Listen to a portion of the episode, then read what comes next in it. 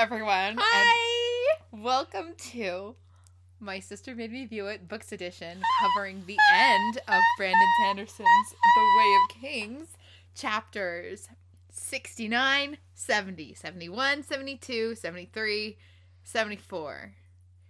In this week's reading, somebody finally points at something and says, That's a void bringer. and Dalinar didn't die. Anyway, welcome. Did you say everyone- yet?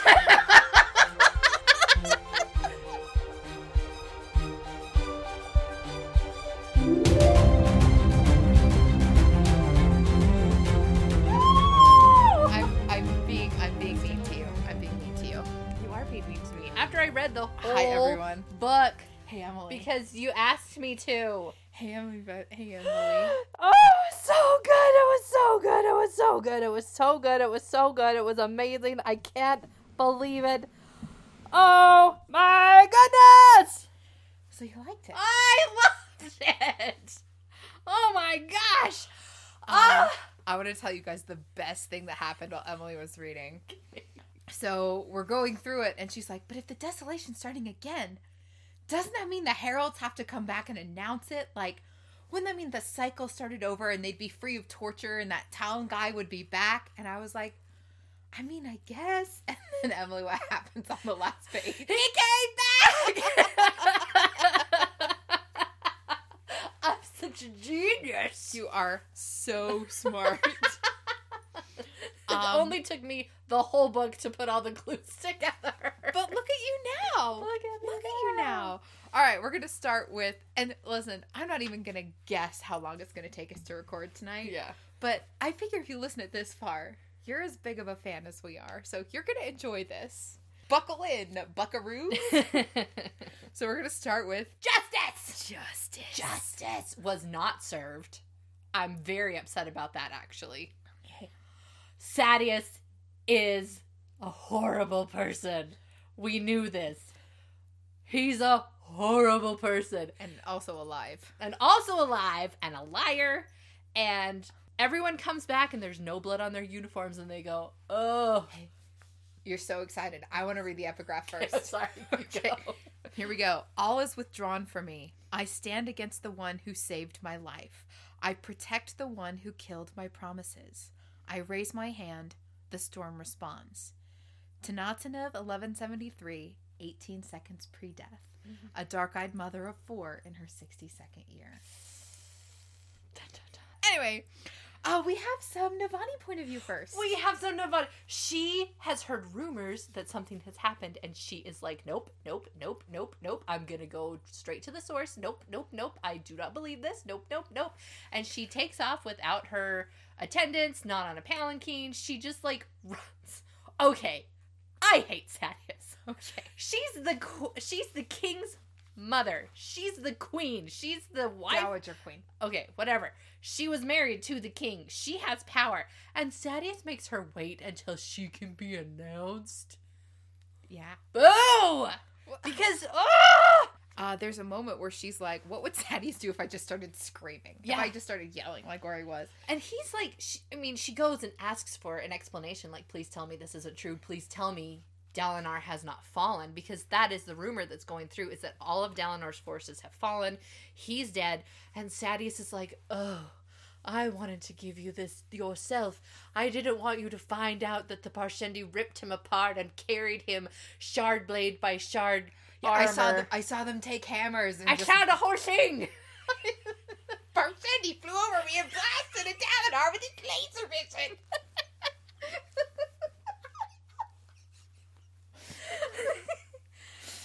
um, Renarin is there as well. Renarin is there as well, and he is just.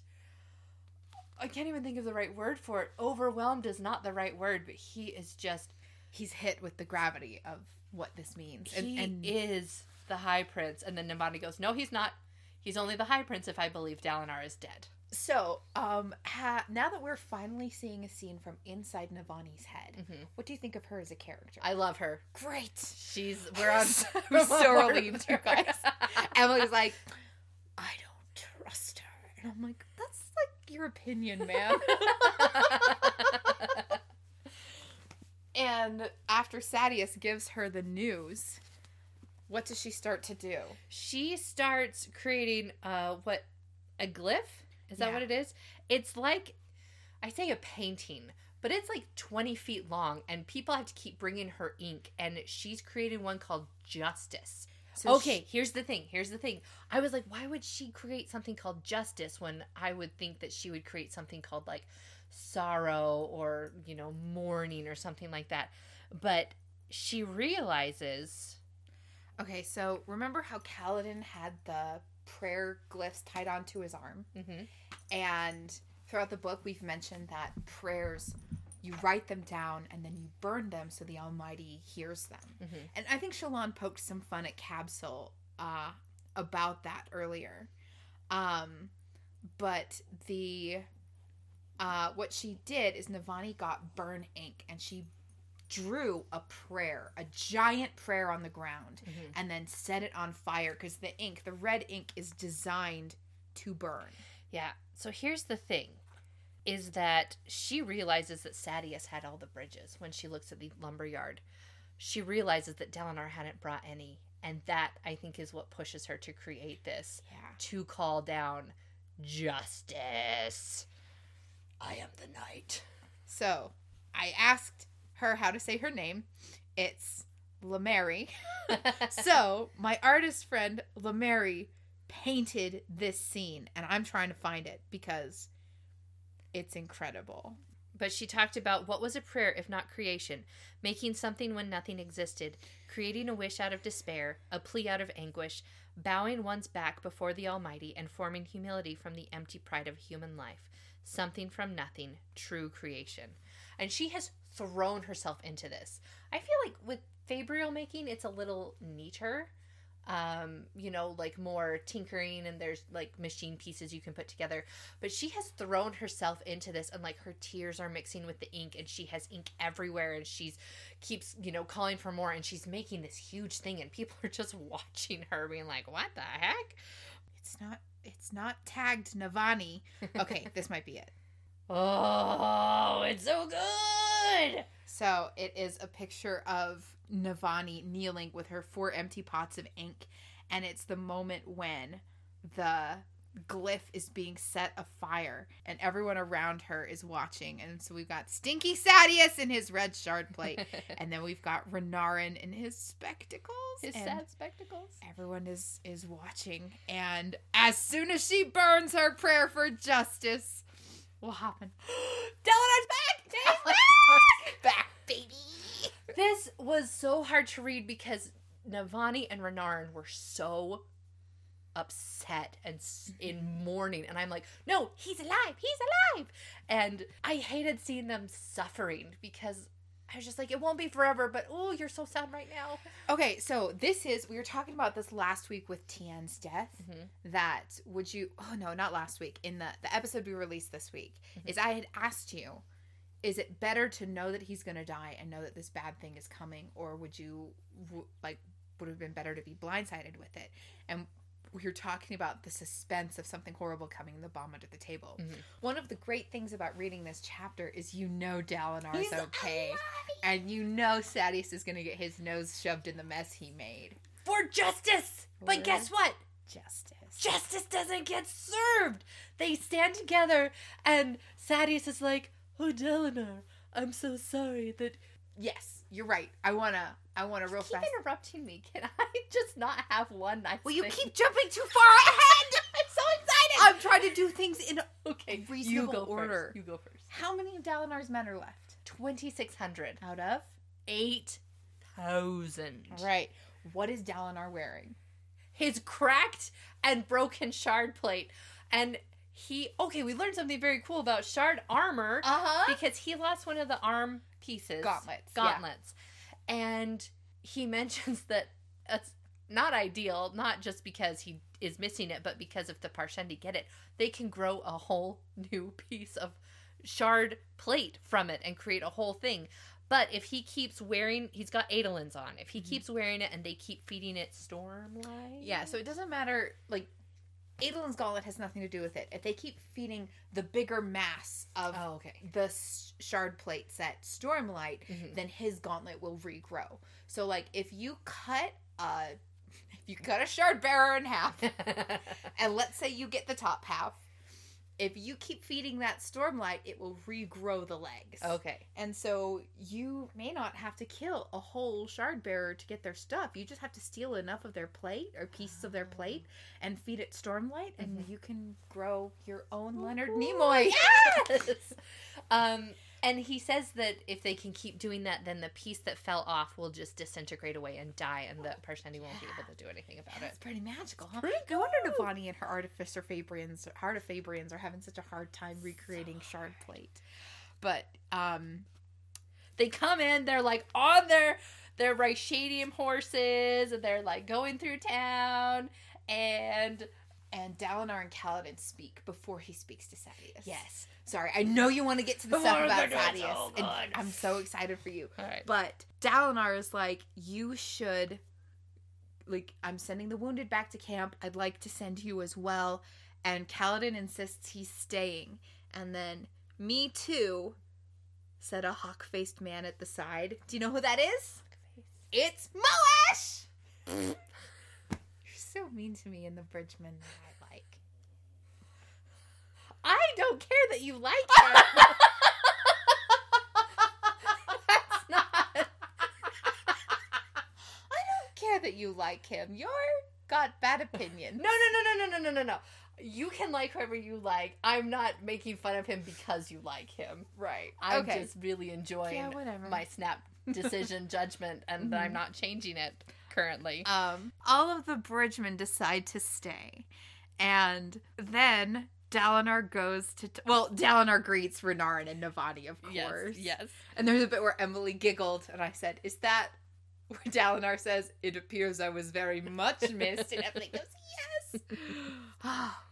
So he like tells Navani like I thought of you the whole time. I thought I was dying and I've cared too much about what people have thought and I'm not to care anymore and I'm in love. I'm in love. I'm in love and I don't care who knows it. Happy ever, happy ever, happy ever after. okay, Emily. Dalinar goes to talk. Dalinar to goes to talk to Sadeas and Sadeas is like Dalinar, I'm so glad you're alive. I was so worried about you, but my men had to come first. You understand? You said this almost word for word when we recorded last. What did I say? You were like, Sadeas is gonna be like, oh, Dalinar got attacked, and I had to worry about my men, and it was too dangerous. And you have the measure. I know this, this slimy eel. Yeah. but he's like, I'm certain you understand. Basically, he says that. And so, like, they're just staring at each other, and Dalinar's like, Yes, I do understand. And Sadeas like, visibly is like, Oh. Because, okay, Emily, you're saying what happens here isn't justice. What would you have wanted to happen? To have Sadeas stabbed through the heart. So for Dalinar to just out of nowhere take a knife Listen. and put it through Sadeas's, I don't know, eye. Yes, I mean, that's what I want. That would have thrown everything into chaos, and I com- I don't blame Dalinar for not going up, but I'm just like, when I think justice, I think like, justice, like, Mhm. decry this man and just say, he abandoned. he me. abandoned us. He is a worm.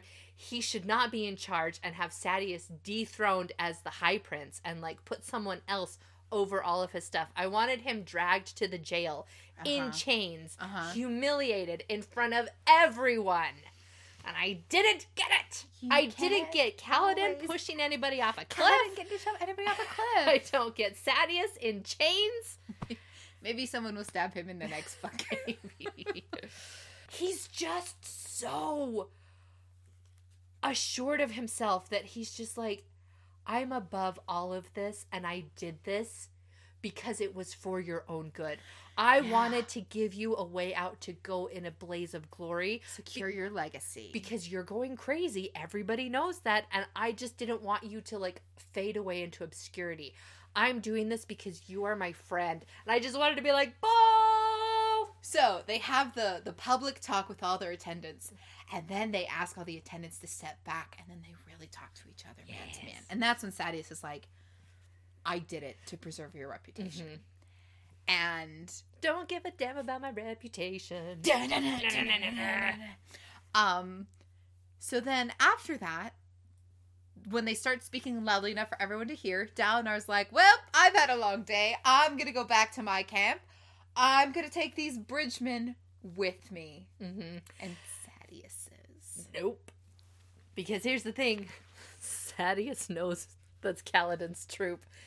He is not showing it. He is conceal it, don't feel it, don't let it showing it right now.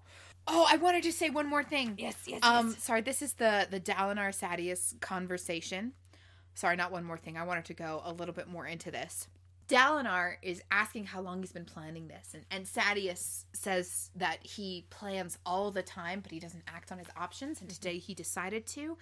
And Dalinar's asking, okay, if you wanted to get rid of me, why didn't you pin the assassination on me? Mhm. The king has your like you have the king's ear.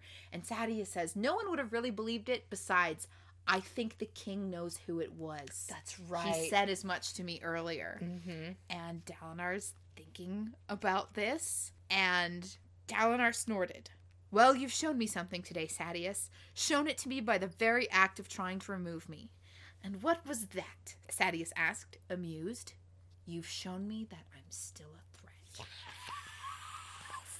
So we cut to Kaladin's point of view during this. Kaladin's point of view. oh Sadeas gosh. looks over at him. This is another. I yelled through so much of this Yeah. reading, so much of it. I scared all the animals in the house. Matal is there. Matal is probably sweating bullets. Uh Kaladin says they should have learned. They should have killed Kaladin at the start. they tried, he thought. They failed. And Kaladin is just waiting to see if Dalinar will live up to his promises. Oh yeah, because here's the thing: because we're all like, yeah, Dalinar's gonna live up to his promises, of course. But you got to remember, Kaladin has been with Bright Lord Roshone, who, you know, spitefully sent a 13 year old boy to war. He's lived through Amaram's entire betrayal of Ugh. all of his people. Bright Lord Sadeas. The way he runs his camps and everything, and how he just left Dalinar and 8,000 men to die on the Shattered Plains. So, of course, he's like, there's no way this is happening. And I felt horrible for him in that moment. uh so first Dalinar tries to buy the bridgeman. Mhm. Uh 60 emerald broams per man. Everyone gasps. This is outrageous. It's 20 times what a slave is worth. Because you got to remember, the emeralds are the most Valuable. valuable, and that's what soulcasters use to make food. Like, Dalinar, I didn't realize how wealthy this man was.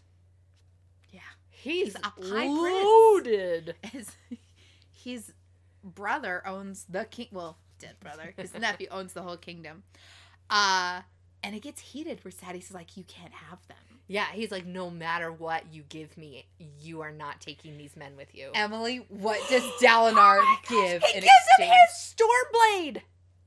His shard sword. shard blade emily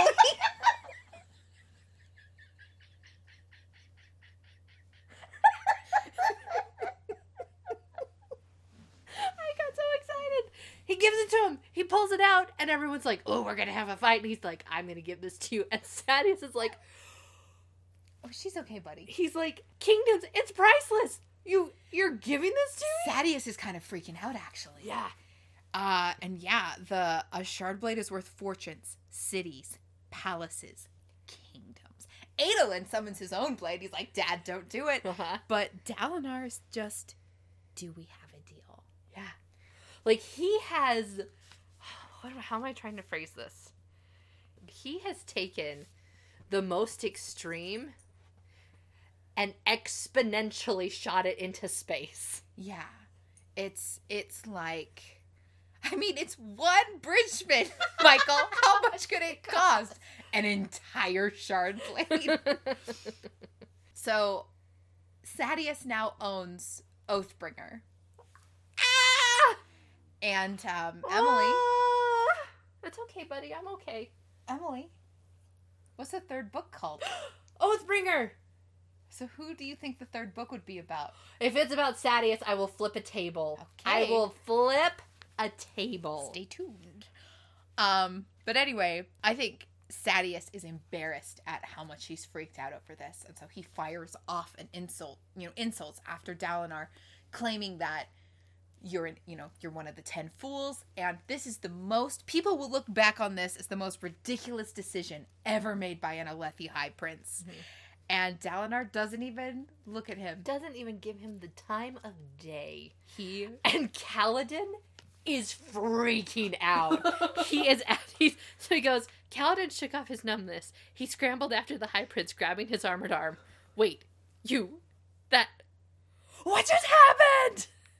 And Dalinar says basically, what is a man's life worth? Dalinar asked. You know, and Kaladin's like, Well, we were bought for about two emerald broam each, and and Dalinar says, What do you say? And Kaladin says, A life is priceless, he said immediately, quoting his father.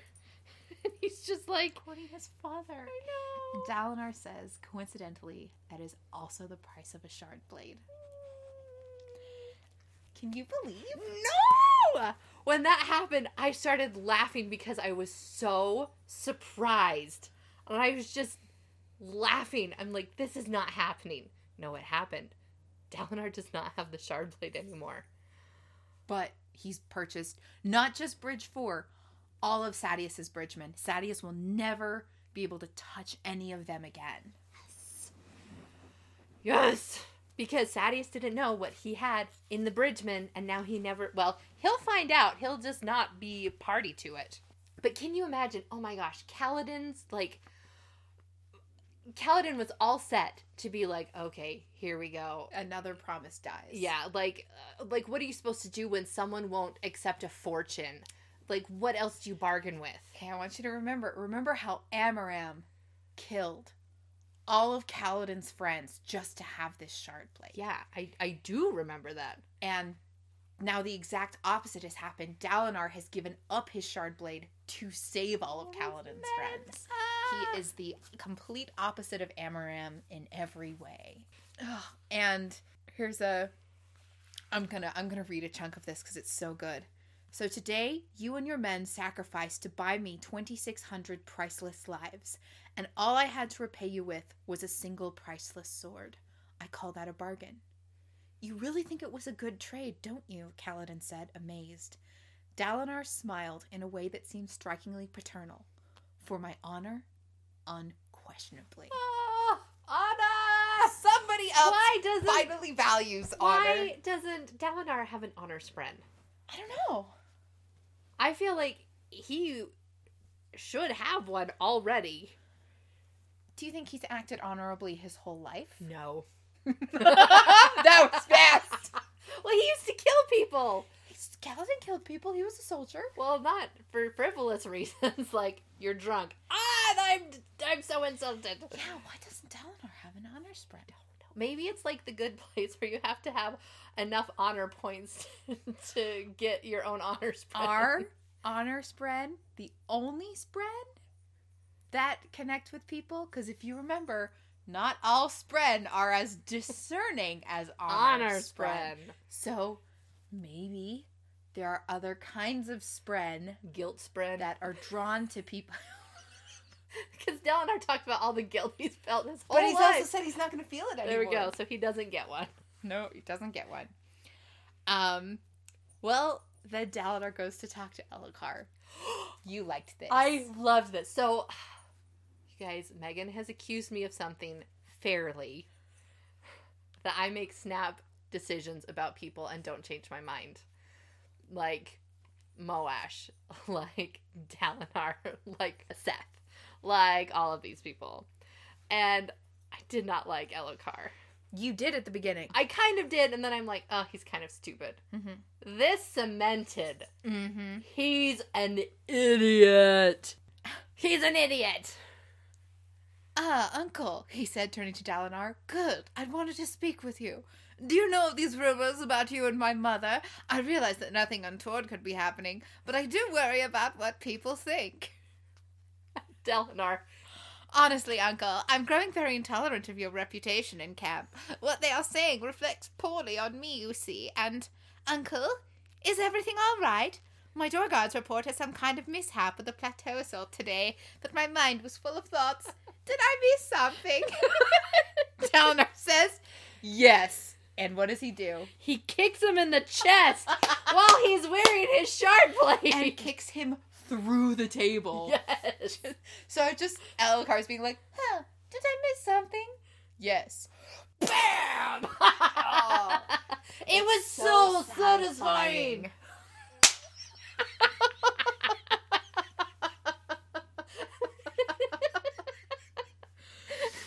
Doesn't stop there. Uh, and Elhokar screaming for his guards. Yeah, he's like, you know, basically like an assassination attempt is happening, guys. This is your cue, and what happens? nobody comes Nobody in. comes. It's he's the boy who cried assassination. Mhm.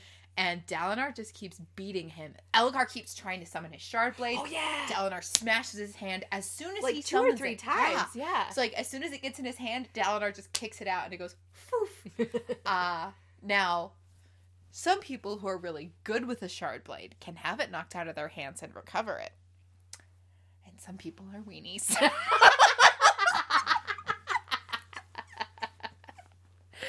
but uh he smashes open Elhokar's breastplate as well Yeah. and puts his full gauntleted hand on Elhokar's chest. and he's like, "I will squish you," and Elhokar is still like, "What are you doing?" He's like, guards, guards, please. He is pleading for his life and crying. He's like, Uncle, why are you doing this? And Dalinar's like, to show you how I care for you. And Elhokar's all, what? What?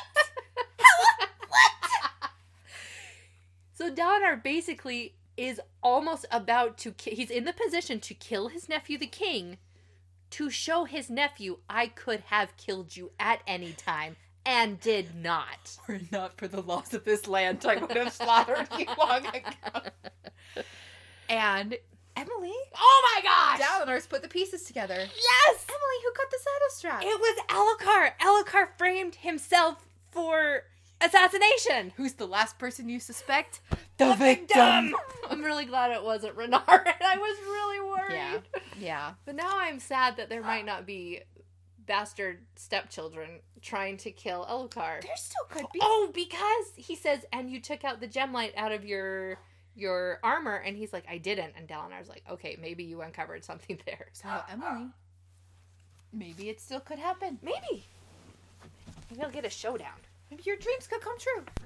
So Elhokar framed himself for his own assassination attempt. Because he's I guess like, framed himself is not the right word, Yeah, but he, did it. he staged an assassination attempt, and he's like, "You didn't believe me. Someone was trying to kill me." Yeah. And Dalinar is furious. Do you realize what you've done? Yeah. You've brought suspicion on me. You've weakened me in front of the whole court. You gave Sadeas a position of power over me, which he used to try and kill me today. So listen up, buddy. From here on out, things are going to be different. What are Dalinar's demands of Elhokar? Okay, so things are gonna change around here. Starting today, you will declare me High Prince of War. Elhokar goes, What? And what's the new rule about retrieving gemstones? that the rule before this was if you retrieve it, you get it. The new rule is you retrieve it, the crown gets it, and the crown or the throne Yeah. gets to divvy it up as they see fit. Mm-hmm. So he wants to take this from being a competition to a more united, A real war. a real war. Yeah. And Dalinar has so many good ideas and he finally gets to use them and not have to do stupid politics. And everybody has to follow the codes. Yes. Oh, yeah. He's like, because when I'm High Prince of War, all 10 places are going to, you know, run by the codes and they're going to do all these things. And Elhokar's like, they're going to be pissed. And he's like, yeah. They're going to try and kill us. Elhokar's like, you're worried about fake assassination attempts now? There's going to be real ones. And Dalinar's like, yeah. Yeah. Yeah. Because here's the thing. Get used to it, buddy. Get used to it, buddy. Not that you weren't used to it before, but here's the thing. So, so frustrated with Elhokar. I'm so insanely frustrated with him. And now, of course, I'm like, Navani's like, he's weak. I'm like, he is weak, girl. So, Elhokar is the king. And he has been so. Okay, listen. This also might sound stupid for a minute, but Uh-huh. listen for a minute. He's only been worried about himself which you should be. You should be worried about yourself and, you know, you don't want to die. Nobody wants to die. But he has focused so much of his attention on setting up these fake assassination attempts Uh-huh. and making such a big deal out of it and like to the fact that he has not because he doesn't believe that Sadeas really tried to kill Dalinar. Like he does not believe what happened today. Yeah. As a king, you can't know everything. I get that. But he is so out of touch with what is going on in the war camps when he should know and should be aware and should be um, conferring with people and confiding with people and really trying to Connecting, yeah. connecting and keeping them united. And Dalinar's been trying this whole time to unite everyone. When Elhokar's the one that has placed all this suspicion on Dalinar, he's the one that has he's the one that has just not paid attention. Like, do you remember at the beginning when Adolin comes to report on the Chasm Fiend attack Uh huh. and Elhokar's like whatever. Like he and Adolin's like, come on, it's important. Like, and he realizes that Elhokar doesn't have to worry about the aftermath of whatever happens. He, Elhokar absolutely should have been worried about the aftermath of stuff like that. Not to the point that he's like stuck in like the weeds or like digging through the minutia of everything, but he's not connected to the kingdom. hmm And so Dalinar has been trying to rule with kindness and justice Mm-hmm. and fairness. Yes. But he's not king and doesn't have the authority to do that. And so every time Elhokar dismisses that or Elhokar allows the other high princes to poo poo on it, Mhm. that cuts uh, Dalinar's feet out from under him. A parallel of this is when Kaladin first becomes bridge leader. And Moash is And he- stupid. Let me I'm so sorry. And he tries to get everybody up, and he's like, starting from today, there is no sleeping in. We're gonna practice with our bridges doing this, I'm and we're gonna do this, and still we're gonna do upset this. about that. and Moash says, Gaz, can he do that? And Gaz is like, no. And it it completely undercuts what Kaladin's trying to do. Mhm. However, So you when saying- Kaladin you saying me- Moash and Elhokar are the same? No, I was saying? Moash and uh, Sadeas were the same. Okay. Whatever. In just that instance. Okay. But Kaladin living by example is something the Bridgemen actually followed. Mhm. However, Dalinar living by example, the other high princes ignored. Mm-hmm. And now Dalinar, in both his discussion with Elhokar and another one he has with Kaladin later, uh, mentions that the high princes are like children, and you don't let a child do whatever they want. You require them to do what is right until they've learned to do it for themselves. Mm-hmm. Now, we're coming back around to our discussion of philosophy and about how no hypothetical situation exists in a true vacuum from influence in society, Right. all this sort of stuff. Mhm. So, while it is wonderful that Dalinar wanted to rule with kindness, the unfortunate truth is Dalinar has to rule with force. Mm-hmm. And that's very sad to me.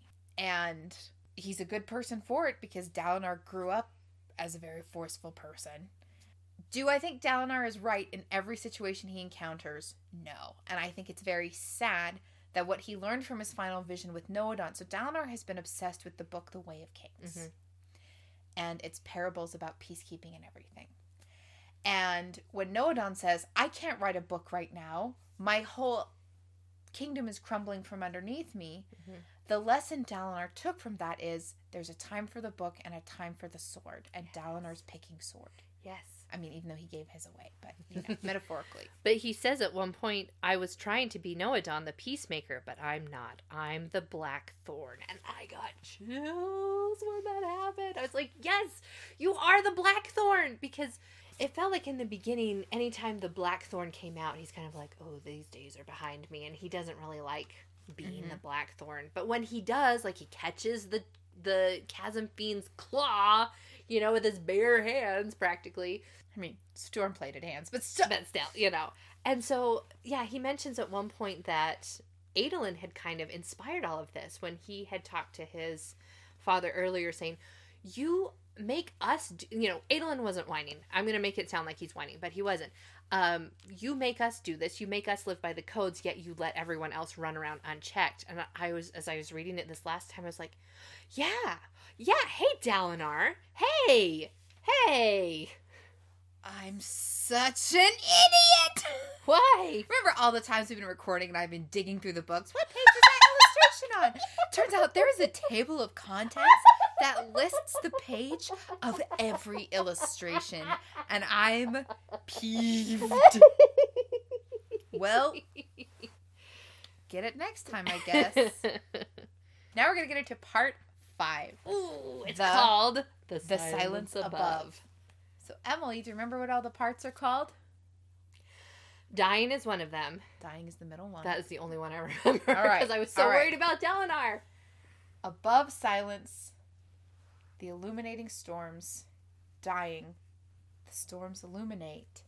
The The silence, silence above. above. Is it a palindrome? It It is. is a palindrome. It's a special kind of Vorin poem called a ketek, which is a and, and it's not a perfect palindrome Mhm. because some of the words are arranged to allow for sentence structure. right. But each part of this is a line of a poem that is the same lines that you read forward and backwards. So cool.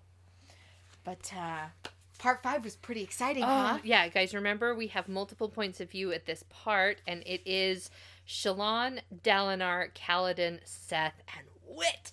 Yes! Hey, what's up with Shallan? So Shallan is distraught. She is completely distraught. But the more she sits and thinks about things and goes over what happens and tries to recreate, like drawing things, um, because something is not quite right about this whole jam and bread and Yasna and Kabsal situation. And she realizes something. Do you know what, Emily? What? You also realized these things. I did? you had you at in our different podcasts figured out the things that Shallan has figured out. When you did just I- didn't quite gel them together. You were like, how come Yasna can use a soul caster without touching things? We found this out after the lesson. Uh huh. And during the bread and jam scene, you were like, but Yasna ate the bread. The, you said the poison was on the bread. I was so said, confused. yeah, it was. And and Emily, you also picked up on the things that Shallan picked up on. Good job. Well Because done. I'm a ginger. Only gingers can solve this problem. Only this is a jam problem only gingers can solve. The ginger jam impresario. jamboree. Oh, that one's much better. The ginger jam jamboree. So she, Just walks out of prison. yeah, no one stops her. Yeah, she's basically in a robe, and she's like, well, at least my safe hand's covered. But she's like walking through the city, like looking, I think, for all the the world like a lost soul. You know. So this scene perfectly mirrors Shallan's first entrance to Kharbranth. What? Where she goes, she walks through the whole city to the Palanaeum to meet Yasna. Oh. And in the first one, it's daytime and there's crowds on the street and she's taking in everything and she's so nervous about Yasna and what she's going to do. Mhm. And here, and, and she's dressed up in her finery and her nicest and and she's putting her best face forward. And then here, she's walking up through the streets of the city again. It's night. There's no one around. She's in her simple night clothes. There's no one there with her, but she is going to face Yasna with the absolute confidence of knowledge. And I just love this mirrored difference from the beginning to the end of Shallan's story. Yes. She gets she goes to the Palanaeum and she goes up to talk to Yasna and Yasna's like, You are not welcome here. Get out. And Shallan just keeps walking in, just like, you know what, we're gonna have a showdown and We're going to have a conversation. conversation. And Shallan says, Your soul soulcaster's a fake. And Yasna is quite surprised because that is the last thing she thought I was She- gonna say. She keeps it calm though. Yeah. And she so quickly comes up with a, oh, you're so smart to figure out. I keep several fakes to deter Yeah. thieves. And Shallan, at this point, Shallan reveals, do you know how long ago I stole it? I took it right after you killed those men in the alley. You had a fake soulcaster for weeks before I revealed it. Mhm. And that surprises Yasna even more, which was so satisfying. I love Yasna, Yeah. but it was so satisfying because this woman knows everything all the time, and to have someone surprise her with such a huge revelation. so this scene is like the intellectual parallel to Dalinar kicking open Elhokar's chest plate. Yes. because Shallan has information to threaten Yasna Kholin. hmm And uh, I I love the interesting parallels between these two scenes. How Yasna and her brother both get completely taken out by someone they underestimated. Yes. Oh, I loved it so much. And at one point, through more of the conversation, as as Shallan is revealing more and more things, like Yasna has a truly shocked face, Yeah. and Shallan takes a capital M memory of it. Be like, I will treasure this forever. Draw this later. Yasna has a fake soul caster because she does not need a real soul caster. She's a soul cast. legit soul caster. So, question: Uh huh. Do the king soul casters need Fabrials to soul cast stuff? Do they? I don't know. Here's another question. Shallan assumed when she turned. You asked me this. You asked me this when you were reading, and I told you we would talk about it when we're doing this. Shallan thought, assumed she had accidentally used the fake soul caster That's right. in order to turn the goblet into blood. Mm-hmm. But it's a fake soul caster. So Shallan is also a soul caster. so when you're when you're reading this, you're like, is Yasna magic? But wait, Shallan did is Shallan magic? I was very concerned. Okay, here's the thing, and I don't know how how rare or not rare to be a soul caster and not need like a, a focus or whatever Mhm. is. I really hope that it's not that rare, because if it's like super ultra, Mega awesome foxy hot rare. yeah, then the the chances of these two women coming together and discovering each other's secret seems really out there. Yeah. I don't feel that that's what Brandon is doing, but I will be a, I will be disappointed if it is. Yes. What?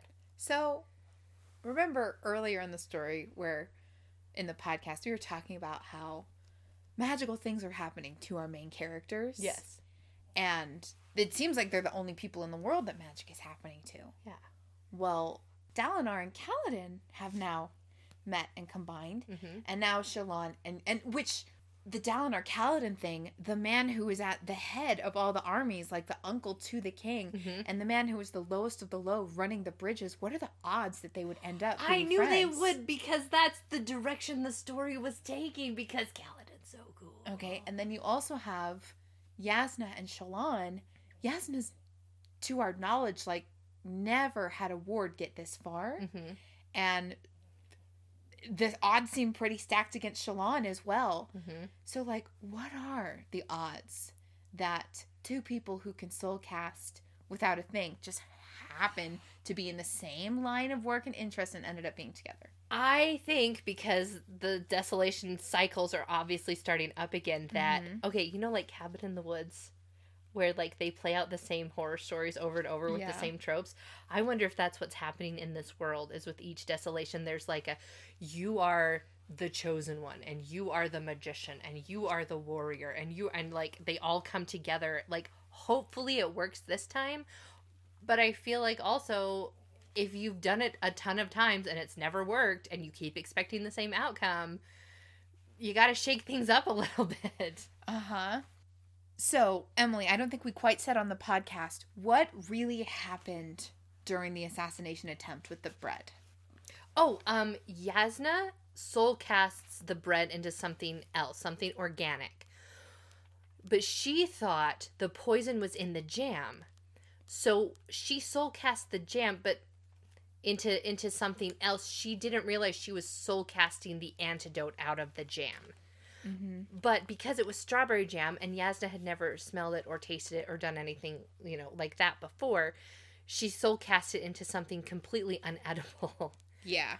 And that's why when Kabsal and Shallan tried it, they're like, oh, this is disgusting. Mm-hmm. And Kabsal's freaking out and he's eating it even though it's gross. Mhm. But But unbeknownst to him, the antidote no longer is in the jam because Yasna magicked it out of it. whoopsie. So I can't remember if I I can't remember if I uh guessed this. I don't think I did. But we come to find out later, Shallan decides to prove to Yasna that everything she's saying is true by transporting them to Shadesmar. Hey, yeah. And she calls the creatures, you know, like, Are you there? They're like, Yes, we're always here. And in order to do that, uh, there needs to be some sort of exchange of truth. And so she gives them truth. She says Yasna's using a fake soul caster. They're like, Well, I mean, that's more of a fact than truth or anything like that. they ask her, What are you? And she says, What am I? Truthfully, it was a day for confrontation. She felt strangely strong, steady. Time to speak it. I'm a murderer. I killed my father. Hey, remember that drawing that she drew that you were like, that's the king of Yakaved? that was her dad? Do you remember during the lesson when I asked, do you think Shallan has ever seen a dead body before? so I am pretty sure, I'm like 97% sure that Shallan was going to summon a shard blade the first time, like several chapters back when she was, you know, being confronted by the by the creatures. I Here's the thing, they had a secret soul caster, their family did. I can't imagine they would also have a secret shard blade because those are so valuable that if her brothers had known she had it, they would have made her give it up. And if her dad had a had a shard blade and it suddenly went missing after he died, like I don't I don't think the shard blade is from her dad. Okay. I don't know. Like, you can obviously give the shard blade away to someone. You don't have to kill anyone for it, as we realized with Dalinar. Um, Dalinar. But you can keep a shard blade after you kill someone. So hmm how how long between her father's death and her brother's knowledge of it? Oh, that's true. I wonder if she used the shard blade to kill him because it wouldn't like slice through flesh. It would burn out his eyes or whatever. And that would be a way to kill someone pretty I'm going to say neatly, but you know what I mean when I say that, you know, not um so we get a huge answer to a mystery, but not the whole answer to the mystery. So I'm intrigued to keep going. Anyway, Yasna is not surprised by Shadesmar. She's just like, you idiot. She knows what it's called. Yeah. Now, Emily, do you remember where we read the name Shadesmar before? It was the name of the chapter when Shallan accidentally fell into this place the first time. Oh, okay. And there is another point in this book, I'm not going to tell you when, when the chapter title has told us what something is in a chapter that the characters don't know about. Okay. I'll have to go back and read. Uh, I have to go read this book again. what? so Shallan talks Yasna into keeping her around Yeah. because she says, listen, you don't have to lie to me because I know your secret. Yeah. and kind of gives her like we can be not exactly comrades or whatever but but i think also extends some emotional support to yasna Uh huh. where yasna is very i mean if that is your secret i mean i can only imagine if you have this power i would think that maybe you would get conscripted automatically into the king's soul casting army Uh huh. and if you don't want to do that you have to keep everything a secret and hide everything about you Yeah. and so, So, so Shallan speaks to the creatures. Mhm. She speaks to the what you call the swearheads in the room, yes. and they're the ones who take her to this place, and they need a truth from her in order to transport her Yes. there. And she falls, and it's just like falling into a granary where Mhm. she's just falling into the beads. Yasna follows her in there. And did you say what Yasna was writing? No. Yasna is on a raft made from these glass beads. Oh, not writing. Oh, sorry. Riding. Writing. They are obeying Yasna's will. Like Yasna waves her hands and the beads split. So not only can Yasna travel to this place, Moses, but she has Moses. some control over what happens here. And I'm going to try and have you do a little connect the dots. I did. I so know you bad hate last this. Time. I, I did know. so bad last time. Idiot girl, Yasna repeated. You have no idea how dangerous that was. Visiting Shadesmar with only a single dim sphere?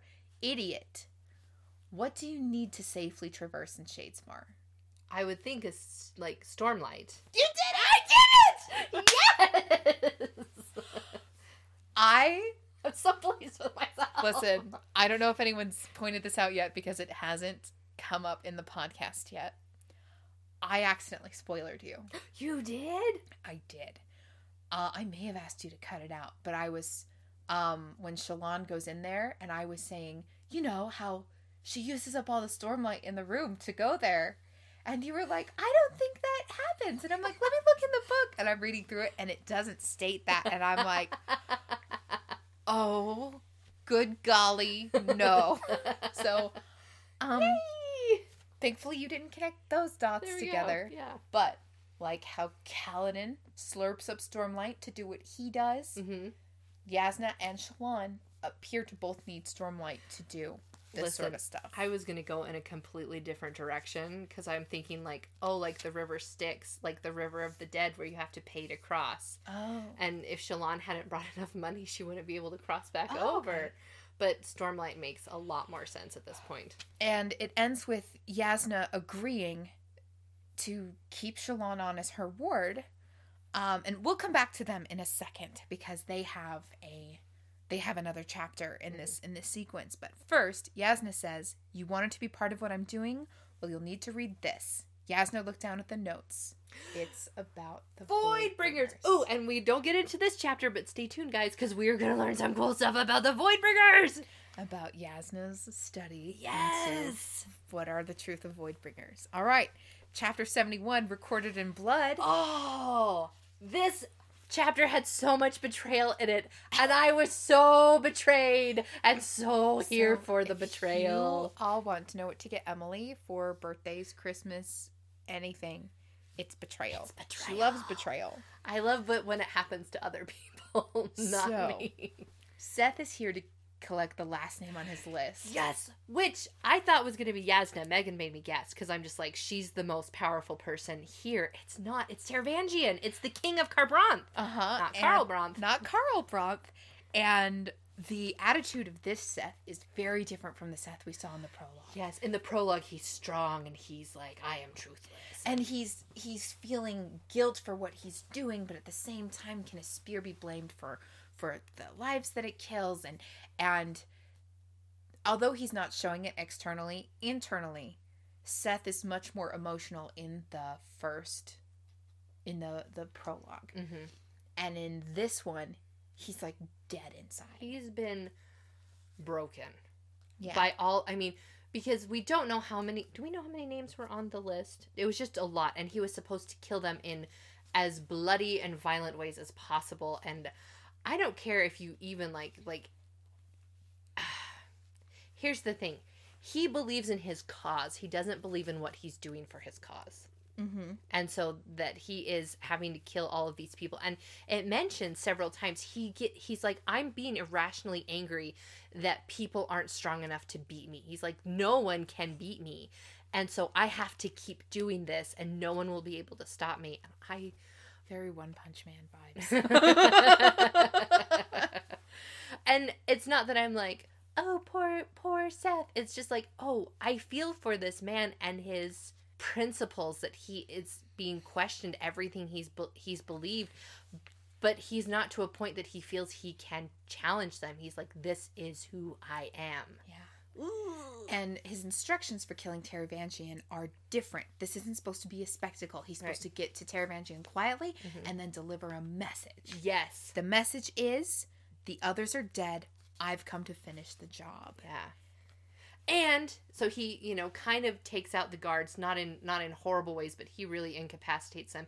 And he comes in and Taravangian sitting with his back to Szeth, and Szeth says the words, and Taravangian says Szeth's entire name, like Sun Sun Vallano. Doesn't even say because before when who we know now, an agent of Taravangian recruited Szeth in this other city, calls him Szeth's son Neturo.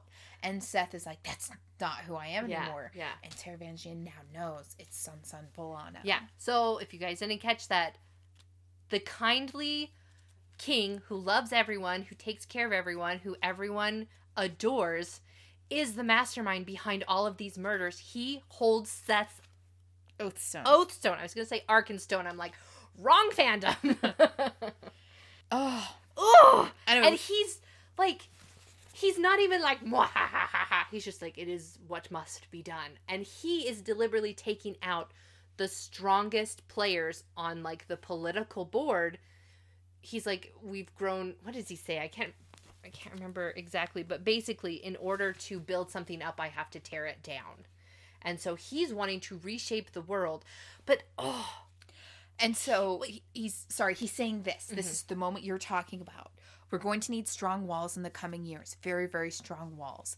And then Szeth says, Your words are like the hundred doves. And Taravangian says, in the Shin language, easy to release, difficult to keep. Like, the Shin are very withdrawn and very secretive, but Mhm. Taravangian knows enough that he knows their language. Yeah. Side note, Yep. uh, we were talking about there's no sweet and fluffy animals on the the east half of the world, Uh huh. but Shin has chickens, and they obviously have doves, things that could get that could get blown away in high storms Yeah. if they got too close. So here Add is- those doves to chicken watch. Okay. So the idea of Taravangian taking out the leaders or whatever of the world. oh, never mind. I was about to go off on a really terrible, weird, weird. Anyways, um, how this makes me think he has even more sway because if you take out a bad guy everyone's going to rush in to fill that void this is what happens in star wars like when the Uh-huh. empire falls Uh huh. in the in the books that are no longer canon when the empire falls all these two-bit war crime leader people rush in to try and take over what's going on and it causes so much more instability so what is Taravangian's grand plan? Does he think he can control this? Is he going to try and put his own people in? He's got to have I mean, I would think he's already have something lined up like that, but like he must have okay, I'm hoping he's going to be a really smart, terrifying genius of an enemy. Oh my god, that's a really terrible scared look I on am her face. holding perfectly still. So this is what I am here for. I want the political intrigue. I want the chess pieces because I don't have the foresight to think ahead like this. Mhm. I can't think in 3D, which is why. Emily went to a trade show today for work, and it was on multiple floors of a convention center. yeah. And Emily got lost because all the floors looked the same. Yes, and I kept going because like some elevators would go up and some went down in like different parts, and so it wasn't exactly the same. And I remember thinking like, I'm stuck inside a house in a video game, and I don't have a map to look at because there's not a map. I looked, there was not a map. I almost called Megan to be like, help me get out of this. And I would have been like, I've never been there. You could have done it. I believe you. I have really good spatial reasoning skills, and I have very good map brain. If I've driven somewhere before, I can drive there again. Mhm. I don't know if we've said this on the podcast before, but I've got to tell you about one of the times I was the most impressed with you. Oh, okay. So we have, I think, talked before. Is this Boulder, Colorado?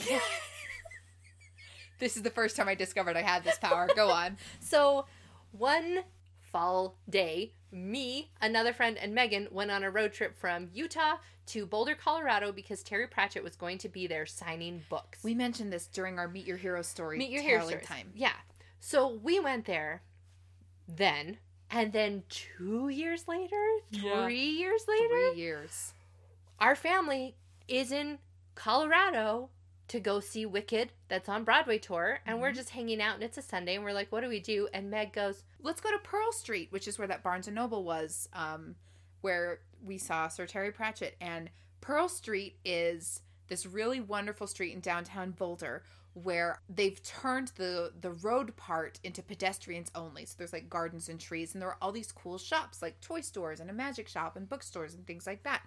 And so I was like, "Oh, let's go to Pearl Street." And this was a little bit before smartphones. Like we were mm-hmm. close, but we weren't quite there. Yeah there was no Google Maps or anything and we were like staying that. at a hotel some distance away and we didn't have a car that day. We just wanted to walk because Okay. it was a nice day. And i said i know how to get there. Three years. I walked to the front street of the hotel. I looked to the right. I looked to the left and i pointed to the left and i said let's go this way listen I also need you guys to understand if you haven't picked this up by now I have very intense anxiety when I get lost.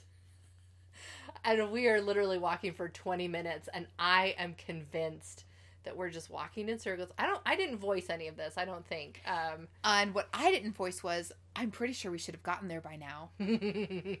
Have i pointed us in the wrong direction? It'll be too embarrassing to say that. We'll just I'll keep going. Anytime a road feels right, that's where we'll turn. I walked us straight there. She did. And I was flabbergasted. I was just like, my sister's very cool. Ironically, the one place I cannot do this Walt Disney World Company property in Florida. really? All of the roads look the same, and there's no mountains to navigate by. So if you plopped me in a road in that. Okay, so I don't know if you guys have been to Disneyland versus Disney World, but Disneyland are two theme parks that are right next to each other. Disney World is four theme parks and two water parks on a stretch of land the size of San Francisco. Mhm. It's huge. And it's very funny because I run I, I do a bunch of the Disney races down there. If I'm on foot and I'm running these roads, I know exactly where I am. But if I'm in a car and it's going too fast, I'm like, everything looks so different from up here. So there you go. That's the one place my powers don't work is Disney World. Probably why I like to go there because it makes my brain quiet for a while. Um, okay, another story about this. I had just moved to California and I went to my very first concert ever. So this was in 2016. I saw Hank Green and the Perfect Strangers. Uh, I love you, Hank Green. You're the greatest. Also, there there were like a couple other like bands and stuff there. Um, so went to downtown LA, and it was terrifying. I parked in a public parking garage. Okay, I don't like driving very much. no, you don't. Well, I'm better now. Do you know what? You know how Szeth has gotten desensitized to all the killing? Yes. I think six years of driving in California have desensitized me to my road fears.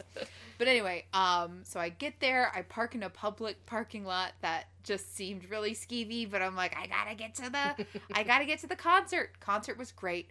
Going back to my car, my phone is dead from all the pictures I've been taking, and I'm like, well, that's fine. I'll just, I'll plug it into my car charger.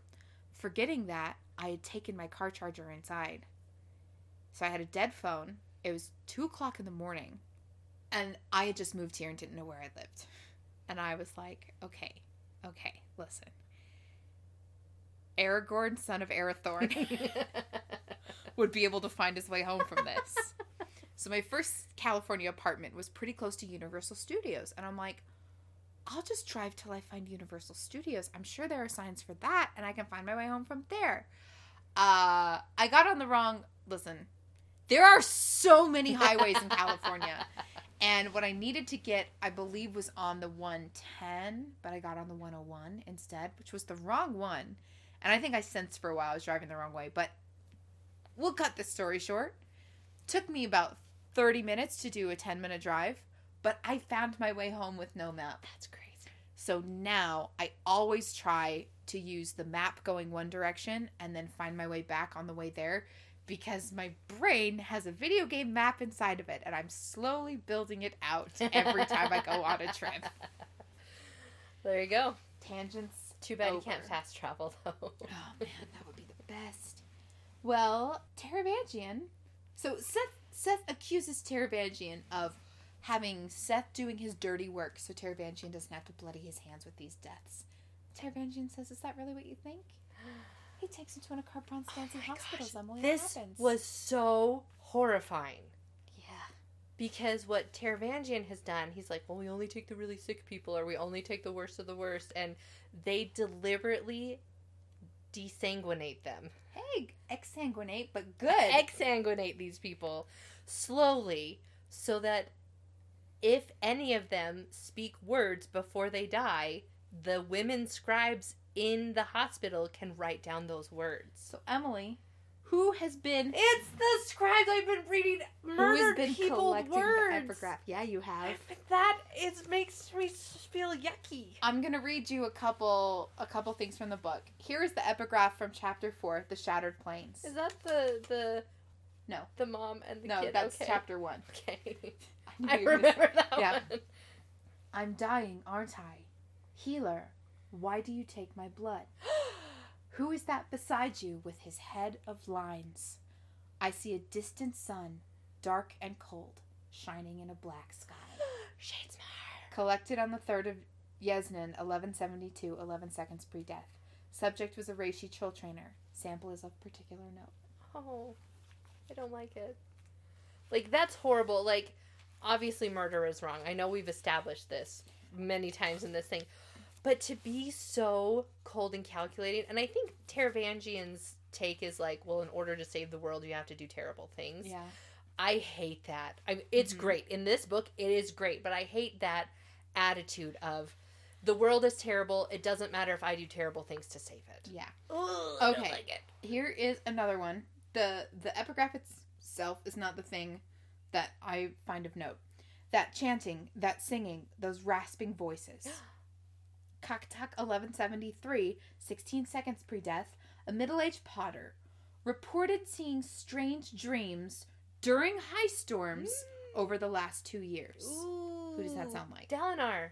So this happens to other people. So the last guy could see the swear heads. uh huh. This guy saw dreams during high storms. You were asking, how rare is that? Is this only happening to our main characters? This is happening to other people as well. Okay. That's why I think their world is caught up in something bigger. And now this is not an epigraph, but I'm going to read you a little bit of a Shallan and Yasna conversation from chapter 29.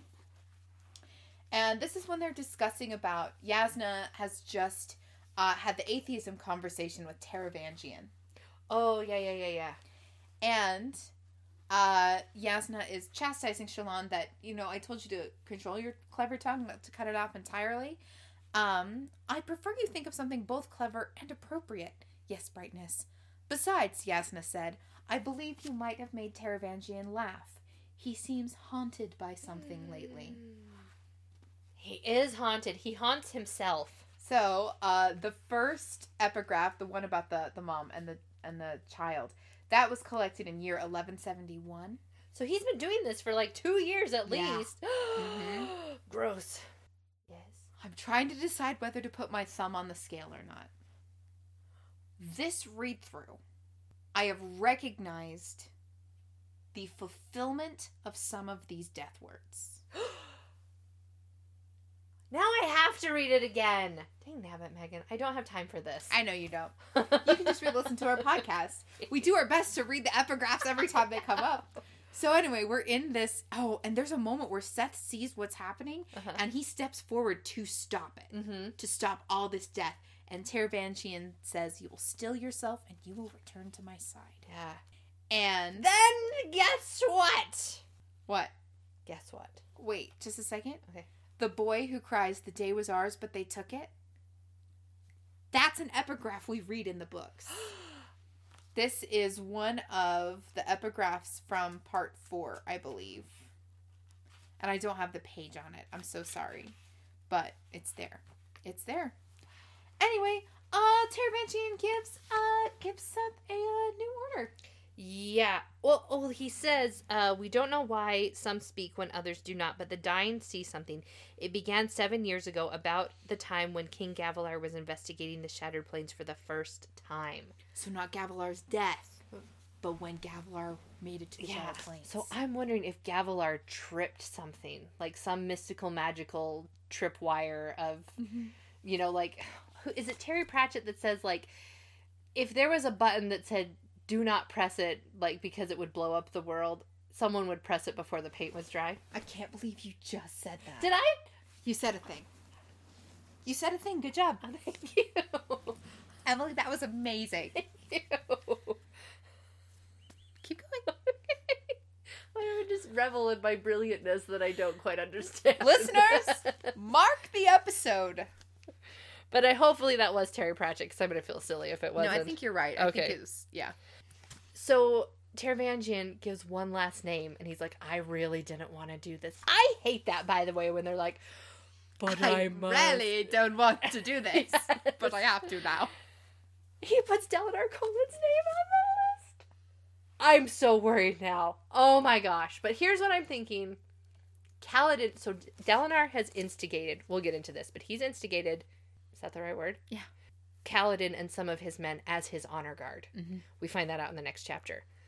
I am predicting there's going to be an epic showdown between Szeth and Kaladin, both using their Stormlight, and Szeth is going to be so excited that someone is strong enough to beat him, and he's going to be so happy. You think Szeth's gonna be happy? Yes, for a brief moment, and then he's going to. Brief moment before Kaladin. No, before he realizes he doesn't have to keep doing this. Okay. And he can join the good guys. Why would he join the good guys? Um, because he believes what they're fighting in. Does he? I mean, do you think Kaladin is gonna know to take an oath stone from Taravangian 800 miles away? I away? didn't say that. I think Okay. Szeth is going to abandon his principles. I don't. Here's do you think it's principles or because before you might said it was magic. yeah, it might be magic. oh, if it's magic, I don't know how they're going to get around. So yeah, is it Ella Navani is or- going to invent a Fabrial. An anti oath stone. An it's very specific. Well, like she invented the one that like cuts off the feeling of pain, so it The breaks. Panreal? Yeah, it breaks the We're gonna talk We're about gonna that talk in the about Ars Arcanum. um. Ars Arcanum. so, oh, I guess I kind of Szeth Szeth's coming. Yeah. And Ropaz, every time Szeth closes his eyes, the screaming voices of everyone he's ever killed are there. I think that might be important. But anyway, So the scream's greeting him. There is a sword. Okay, you guys know I have read Warbreaker. I've read the first half of it twice. So you've statistically read the whole book. There's a sword, Nightshade or Nightblood. Nightblood. that's the one. Nightblood. Okay. When you hold it, you hear screams, or it screams, or it's sentient. So we're reading Warbreaker right after this. Uh, if you hold on to Nightblood, it talks to you. Don't you hear the screams of people that it's killed? I don't. Not when you're just touching it. Okay. It's would you like to kill some evil today? uh, but there are. Do you know what? Shenanigans increase the further the sword is pulled out of its sheath. That Okay. might be what you're thinking that might about. be what I'm thinking about. Okay. All right. So you think the type of screaming that Szeth is experiencing, you know, all the people he's killed with his shard blade, are He's Nightblood. you heard it here first, folks.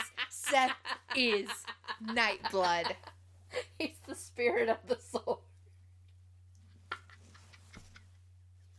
I crack myself up. Assassin in white, sword in black, match made in Cosmere heaven. All right. Well, we kind of talked about this next chapter a little bit. I, I guess I I jumped ahead, but Do you realize that these are happening concurrently? now I no, I didn't know that. Now I thank you. I didn't understand that. Um. Oh, there is another. Oh, Sorry. I'm sorry, I'm sorry. I'm Why are you doing Sorry. this to me? I just want to say This is the last time you can interrupt me. they're all in Kharbranth right now. yes. Yes. I was trying to say. I was trying to help you connect some dots. you. Um.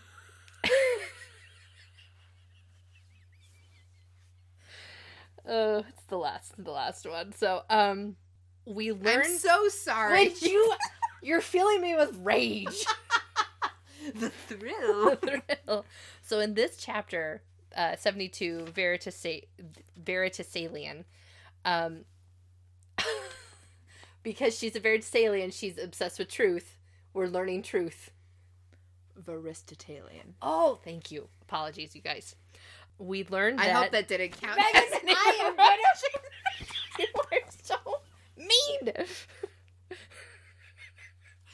I'm gonna go finish this by myself. um, we find out that the Radiant's abilities were tied to Spren, which is cool that we didn't know that before. Yasna thinks she has figured out what Voidbringers are. If you guys will recall, I did not guess this correctly. I was like, oh, it's the big giant stone things that they killed you know in the in the prelude the prologue and everything and i was like oh maybe the maybe the chasm fiends are like descendants of it because that's the only thing that would cause so much destruction this desolation i'm like something that people literally couldn't fight guess what voidbringers are oh is this not the right oh this is the right chapter i was really worried for a second Emily, who does Yasna believe are the Voidbringers? Who has she discovered? the Parsh men because they talk of ash and fire. Parshmen have skin of black and red. And Yasna lays out the reasonings for her thinking the Parshmen are the Voidbringers. And it makes sense. And the idea is that after the last desolation, instead of driving the Voidbringers away, this time humanity enslaved, enslave them. And it kind of goes into this in other chapters, but Shallan realizes how dangerous this is because Parshmen are everywhere. They are in, you know, the kingdom serving the kings. They are keeping track of kids. They are doing all of these things. And if they were all to, because they also make the connections that, you know, the Parshendi uh, sing songs and they're all connected, that if the Parshmen were to be connected and were told to rise up and rebel, they could take over everything and decimate at least Alethkar. I don't know how far out the Parshendi are, if there's going to be Parshendi clear out in Shin or, you know, way out west or whatever, but all of a sudden she realizes they've surrounded themselves with their own enemies. They are living next to these creatures is not the right word, but these beings that are spoken of with such fear and reverence, I guess. I'm gonna do something that you might not enjoy. Oh no, what are you gonna do? We're gonna do some more connect the dots. Oh, I did okay on the last one. We can try. You did. You did a really good job on the last one. All right. I want to jump back to what you're saying about Yasna saying a type of spren. Mm-hmm. Oh yeah, the Shallan- swearheads. Yeah, Our Shallan spren. asks her about the creatures with the symbol heads, and Yasna says, "Oh, you've seen this in Shadesmar." And Shallan says, "No, they appear in my drawings. They're all around me. You don't see them." And Yasna says they are a type of spren.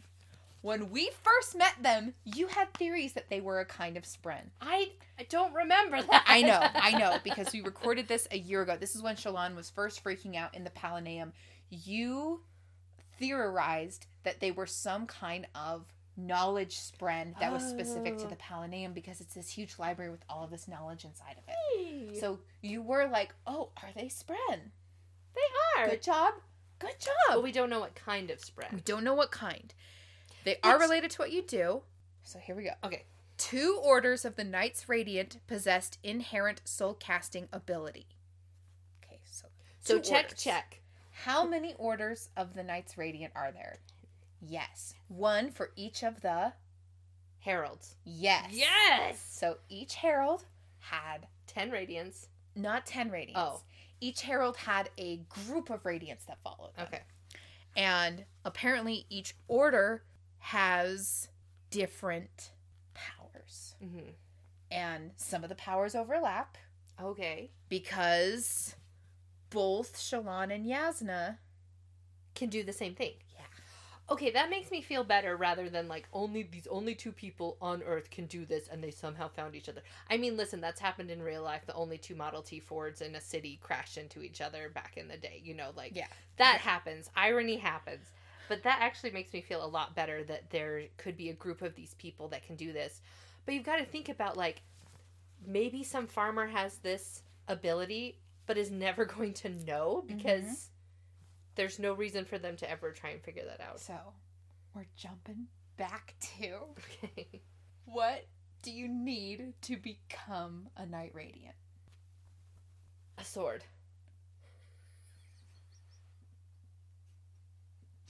I'm so sorry. Let me try this again. the wisest man built it.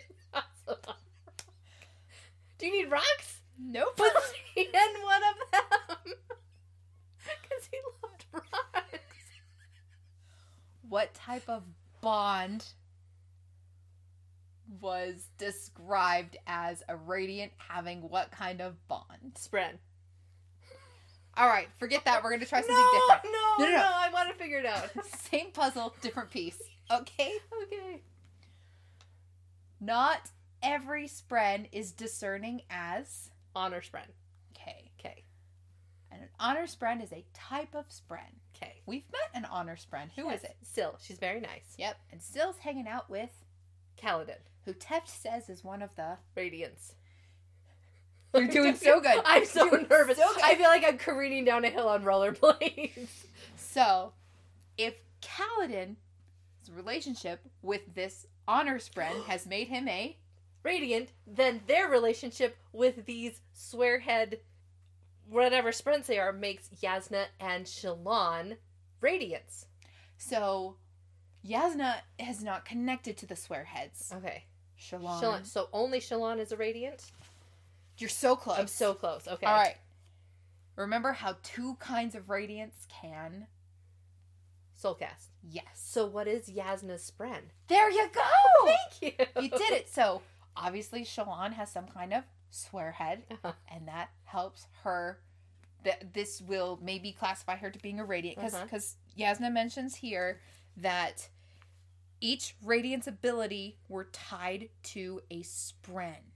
Perfect. Okay. Okay. Thank you for helping me connect those dots. Doing great. So, you're doing really good. Obviously, Yasna, because she's so uh, much more advanced than Shallan, Yasna must have a Spren. that is similar to the relationship that Kaladin has with. Oh. With Syl. Yeah, Okay. you're doing it, Peter. so, what Kaladin does is very, very different from what Shallan does. yes. It's very flashy, very big, very protectory. Yeah, yeah. So, Kaladin and Shallan and Yasna, although we don't know the extent of what Yasna can do, Mm-hmm. are all different kinds of Radiants. radiants. So is Gaz a radiant because he sees Is things? Is Elhokar a freaking radiant because he sees things? Is he? I think he's crazy. Now, to become a radiant, what did Kaladin have to do with Syl? He had to say the words. He had to say some specific words. Yes. So, Syl was. Okay, how did Syl and Kaladin meet? Uh, he thought she was a wind spren, but it's when he was. We first see her.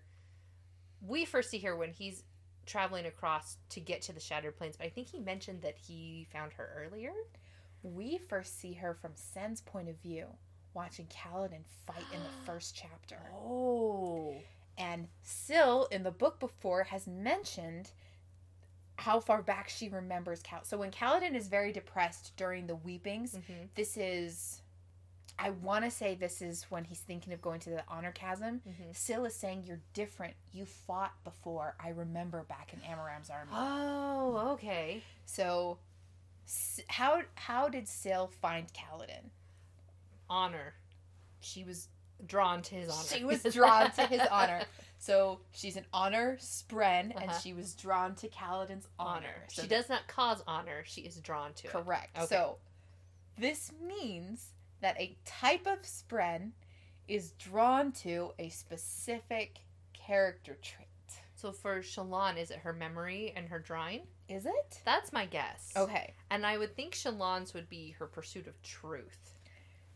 Because what did Shallan need to give that spren in order to enter Shadesmar? Truth. She gave it to Yasna's spren. Uh, no, she said, "Creatures, are you there?" And they said, "Always." Oh, okay. So these would be the creatures surrounding her. We're gonna jump back to the first time Shallan goes into Shadesmar. Perfect. It's still not over Taravangian's betrayal of Betrayal to me. of everyone. Yeah. This is chapter forty-five. Mm-hmm. People are knocking on the door. She. This is uh just after she is drawing these strange swear heads Mm-hmm. in all of her drawings. Yeah. every time she sees them and she's running through. And so this was the this was the thing. Okay, five symbol-headed figures in black, two stiff robes and cloaks. Each had a different symbol, twisted and unfamiliar to her, hanging above a necklace torso. So, are you ready? I'm ready. Are you ready? She was interrupted midway through by a voice, uncanny yet distinct. What are you? And they ask her that at the end. She clutched her hand to her chest, losing her balance on the soft bed, falling to her knees on the rumpled blankets. She put one hand to the side, steadying herself on the nightstand, fingers brushing the large glass goblet that sat there. What am I? she whispered. I'm terrified. This is true. Oh. The bedroom transformed around her. Ah! and then she she plops herself into Shadesmar, which is described as a place with a black sky and a strange small white sun that hangs on the horizon. And she's falling backwards in a shower of beads. And there you go. That's awesome. Yep, there you go. So, connecting a final thought, it would seem that these creatures are drawn to Shallan and they're drawn specifically to. Truth. There you go. So, Yasna says she's going to train Shallan in her radiant powers. Now let's get to chapter 73 Trust. So this is a Kaladin point of view, and it's kind of philosophical, I guess. Like he and Syl are having a conversation. Um, and he talks about like, can you kill to protect? Kaladin asked out loud. Is that a self contradiction? And Syl says she doesn't know. And I was thinking about that. It's just like, it's the trolley problem all over again. Mhm. I hate philosophy. I hate it. I'm sorry, Chidi Anagonye. Do you remember when I asked you where did Syl go during the final battle? Mm-hmm. Kaladin asks her that. Oh.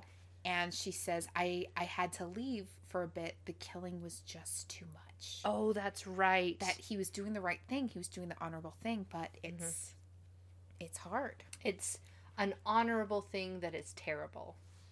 Oh, okay. This is a plot point that Brandon has planted. I feel that's gonna Mhm. come back later, obviously. Um, but he's talking, he's talking to Syl about Dalinar, and Syl said he's a good man. Syl said I've watched him, despite that thing he carried, that thing, the shard blade. And he's like, why do you why do you care about that? And she says, it feels wrong to me. I hate it. I'm glad he got rid of it. It makes him a better man. So what if the shard blades are like the one ring and they talk to you and they fill your head. Would you like to kill some evil today? right right.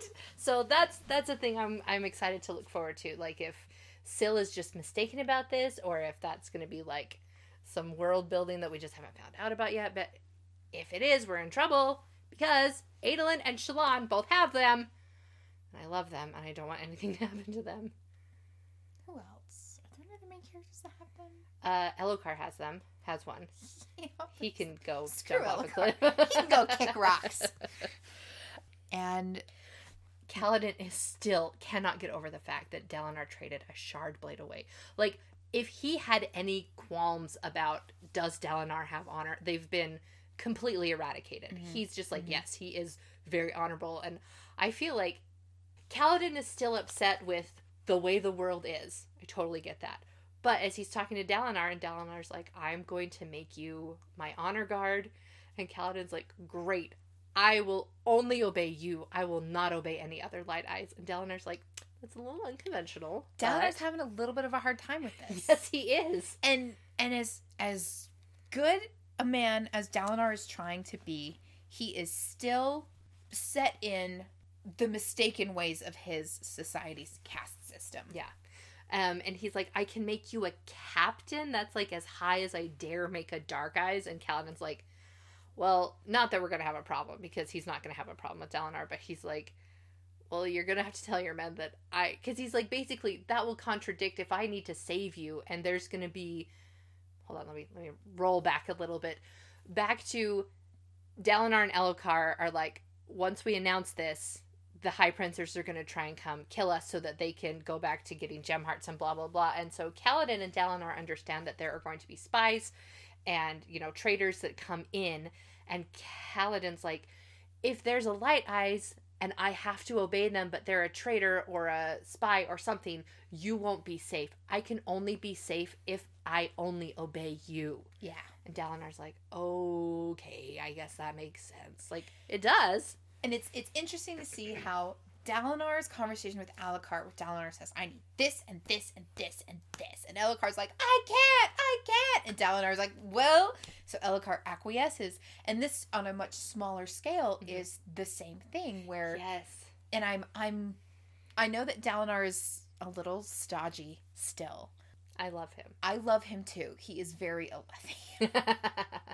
Um I always pictured him as blonde. Do you want to hear something funny? What? I picture him bald. I know. Listen, listeners, I know Dalinar is clean shaven with a thick head of hair. I imagine him bald with a thick but very cleanly trimmed beard. Oh, I also do not picture him blonde. I was just making fun of myself from last episode. I know this isn't how he is, and I think if I were to ever draw him, I would make sure to triple check the canonical descriptions before I do. hair. But uh there's something about a bald man with a nice beard I just like. um, That has been your Horner hacked moment for today. Um, Dalinar is going back and talking about like, oh, these are how this is how my men felt about you directing them in the battle, and he's like, my son still feels bitter about the way your conversation with him What do you went. think about that? I think that Adolin is going to have a hard time initially with Kaladin, Mm-hmm. but he's not going to be a Moash. He's eventually going to come over to Kaladin's side, and they're going to be best friends. Best friends. Dream your dream, lover, take me in your dream. And I'm so excited for Adolin and Kaladin they to are- become brothers. Because Dalinar Dalinar is gonna paternal adopt. he's gonna adopt Kaladin and all the Bridgemen. He's gonna be the Mister Darling of Peter Pan. He takes in all the Lost Bridge boys. yes, we will grow up. We will grow up. We'll protect you from the prince. and the assassinate white is coming. Oh no, I forgot about that. Oh, we'll oh no. also protect from him Oh. if we oh. can. I guess we'll see. Um. So they are recruiting. Uh, sorry, they're recruiting all of the bridgemen to the personal guard. Although they are first offering them freedom and money if they want. which is so great. And and Kaladin says probably a lot of them will take it. No one from Bridge Four will take it, but a lot of the other bridges will. Mhm. And they're going to train them all as soldiers, and Mhm. they're going to keep them at first uh, patrolling. Because if you remember, like three quarters of Dalinar's forces used to be used patrolling Yes, yes. the land, and Dalinar gives Kaladin a gift. Oh, that's right. He gives him a cloak. The cloak is a simple gift. Oh, it's a It's, it's, the cloak Dalinar. I interrupted. you did. I'm going to explain what it is. Can you hold on one second? um, it is a blue cloak with the glyph pair of khokh and linil sewn into the back in white embroidery. Each man who wears my colors, Dalinar says, is of my family in a way. The cloak is a simple gift, but it is one of the few things I can offer that has any meaning. So that was his official adoption. It was his adopted baby.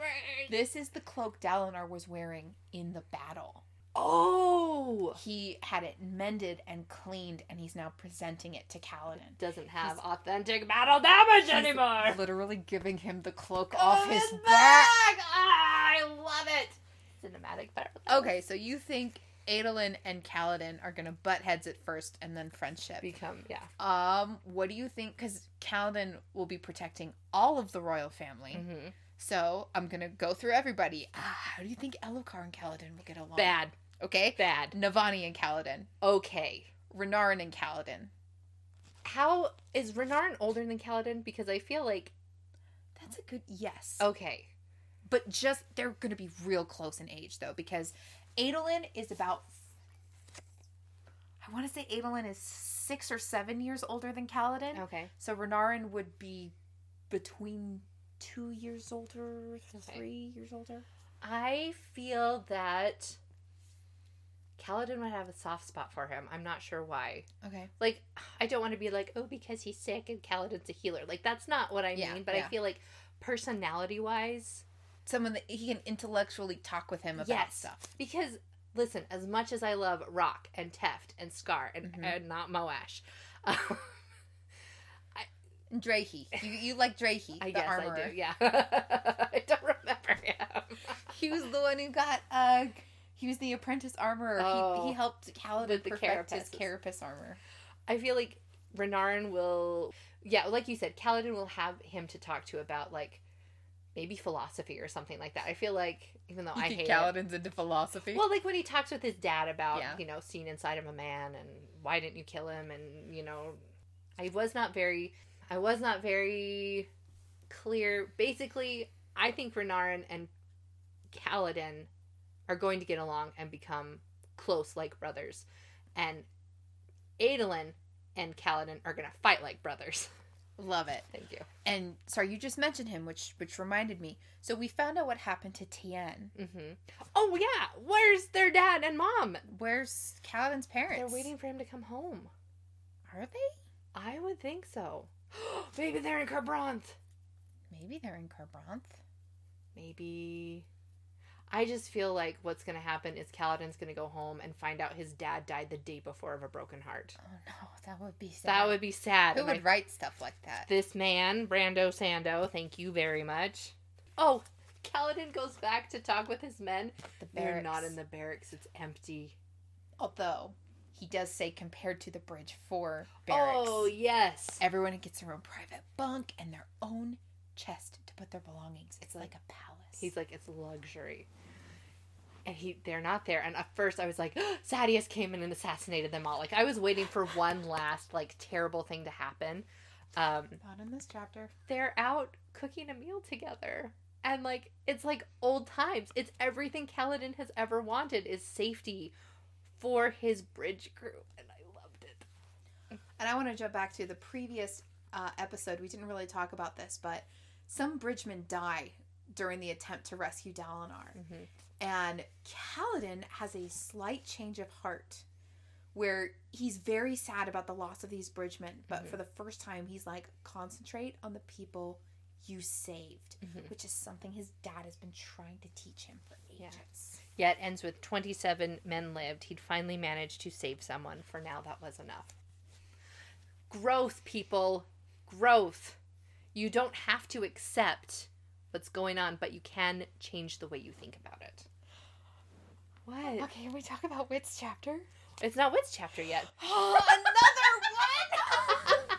You're the one that assigned us this. I know, I know. I forget how many times we jump back to Shallan So we'll Jasnah. we'll go we'll go because we kind of talked about this where where Shallan realizes like oh the Parshmen are everywhere this is really bad, and now that the soulcaster is fake, she's like a home is not an option. She's like they still need me, but this is bigger, and so she decides to go with Jasnah, and guess where they're going? Where are they gonna go? They're gonna go see Adolin. Okay, try again. They're, They're, going to the Shattered Plains. they're going to the Shattered Plains. They're bringing all the characters together. I'm very excited. I'm very excited because guess what? Now they can fall in love, and they're both trying to do the same things and save the same people, and they're gonna fall in love. So, all of our. Main characters together, I need another word for together. joined, One more. combined. You are Whatever. We'll figure it out. the next- united. do you like how many synonyms I came out? Together. Joined.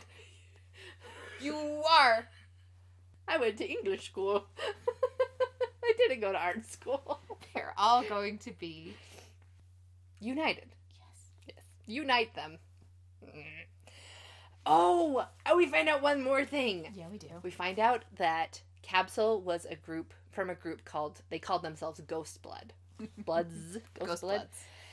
And they found the symbol, which is like this weird diamond pattern, and all of a sudden Shallan's just like, uh Nan Balat showed me this a few weeks ago, and uh this was worn by my father's steward and uh also by the men who had come pressuring her family to return it, the men who had been financing Shallan's father in his bid to become High Prince. And I and I'm just like, oh my gosh, Shallan's gonna keep this a secret. No, but the very next sentence is, oh hey Jasnah, I think my dad was a member of this group. So the Ghost Bloods are the group that are constantly trying to murder Jasnah. yeah. Woo! Okay. Now, Megan. Nope. Nope, not yet. Not we yet! have to talk Ooh. about uh because Dalinar has one more dream in a storm. Oh, yes, there's a high storm. So There's just revelation after revelation. book five is the book of revelations.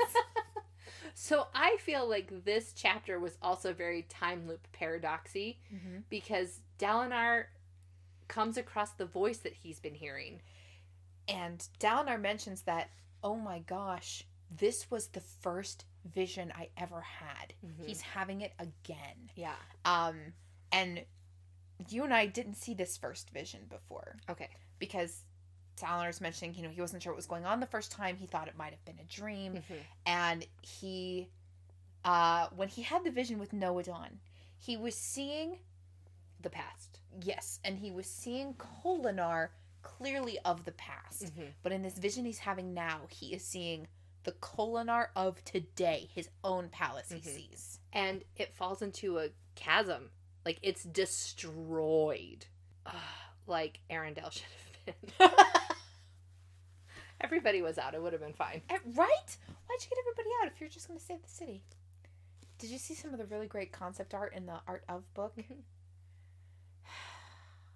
This is why we can't have nice things. This is so we can sell ice Things.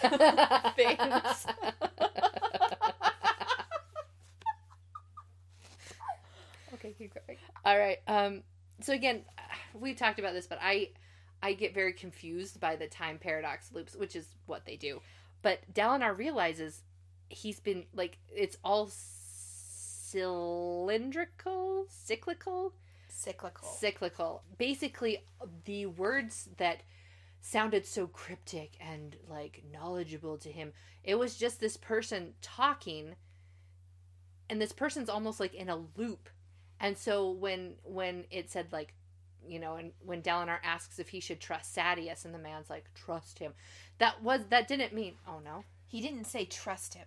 oh So this man is talking, and Dalinar says, Should I trust Sadeas? And the man says, Yes, this is important. Act with honor, and honor will aid you. oh And Dalinar took that to be trust Yeah. Sadeas. so. Dalinar sees these visions. He can interact with these visions, and it seems like the things that he does changes them. Like Mhm. He spoke with those radiants in that one vision, yeah, and he all this sort of with stuff. the other dude. And, So yeah. he can interact with most of the visions, and at the end of each one, there is a voice that speaks to him. Mhm. And that voice is a recorded message. It's like a help me, Obi Wan Kenobi, you're my only hope sort of Mhm. a thing. Dalinar slowly realizes, oh, this guy can't hear me. Mm-hmm. This is a pre recorded message. And we find out that who this guy is. He says, I am, I was God, the one you call the Almighty, the creator of mankind. The figure closed his eyes, and now I am dead. Odium has killed me. I am sorry. Is this Jezrien? No.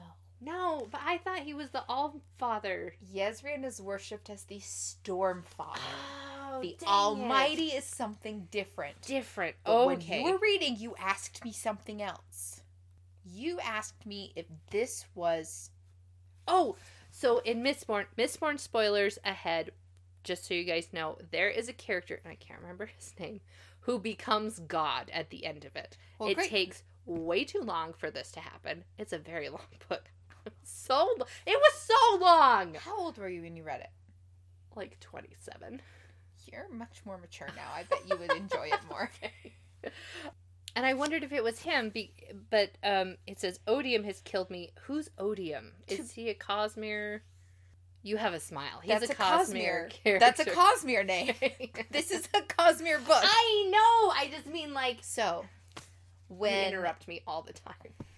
you asked me a question, I wondered because Odium sounds like one of the metals from Mistborn. sounds like ATM, doesn't it? Yes. So, in Mistborn, there are these two beings, and we've mentioned them in this book before. Ruin and preservation. Yes. But there are two of them. They had names before. We got to talk about Hoid's letter.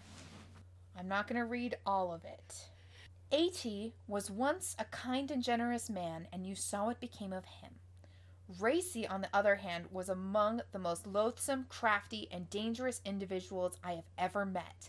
He holds the most frightening and terrible of all the shards. Ponder on that for a time, you old reptile, and tell me if your insistence on non intervention holds firm, because I assure you, Rayse will not be similarly inhibited. One need only look at the aftermath of his brief visit to Sel to see proof of what I say. In case you've turned a blind eye to that disaster, know that Aona and Skai are both dead, and that which they held has been splintered, presumably to prevent anyone from rising up to challenge Rayse. So, Wait, sorry, I'm not quite done. sorry. So, Aona and Skai were on Sel, Which is And- Elantris. which is a Elantris world. Um, On Mistborn World, which is Scadrial, there were two beings there as well. One of them was Ati, and I don't know the name of the other one, but they uh, had taken up this power. One of them had taken up the power called preservation, and the other one was called ruin. Mhm. And ruin and preservation were two gods locked in a battle with one another. Mhm.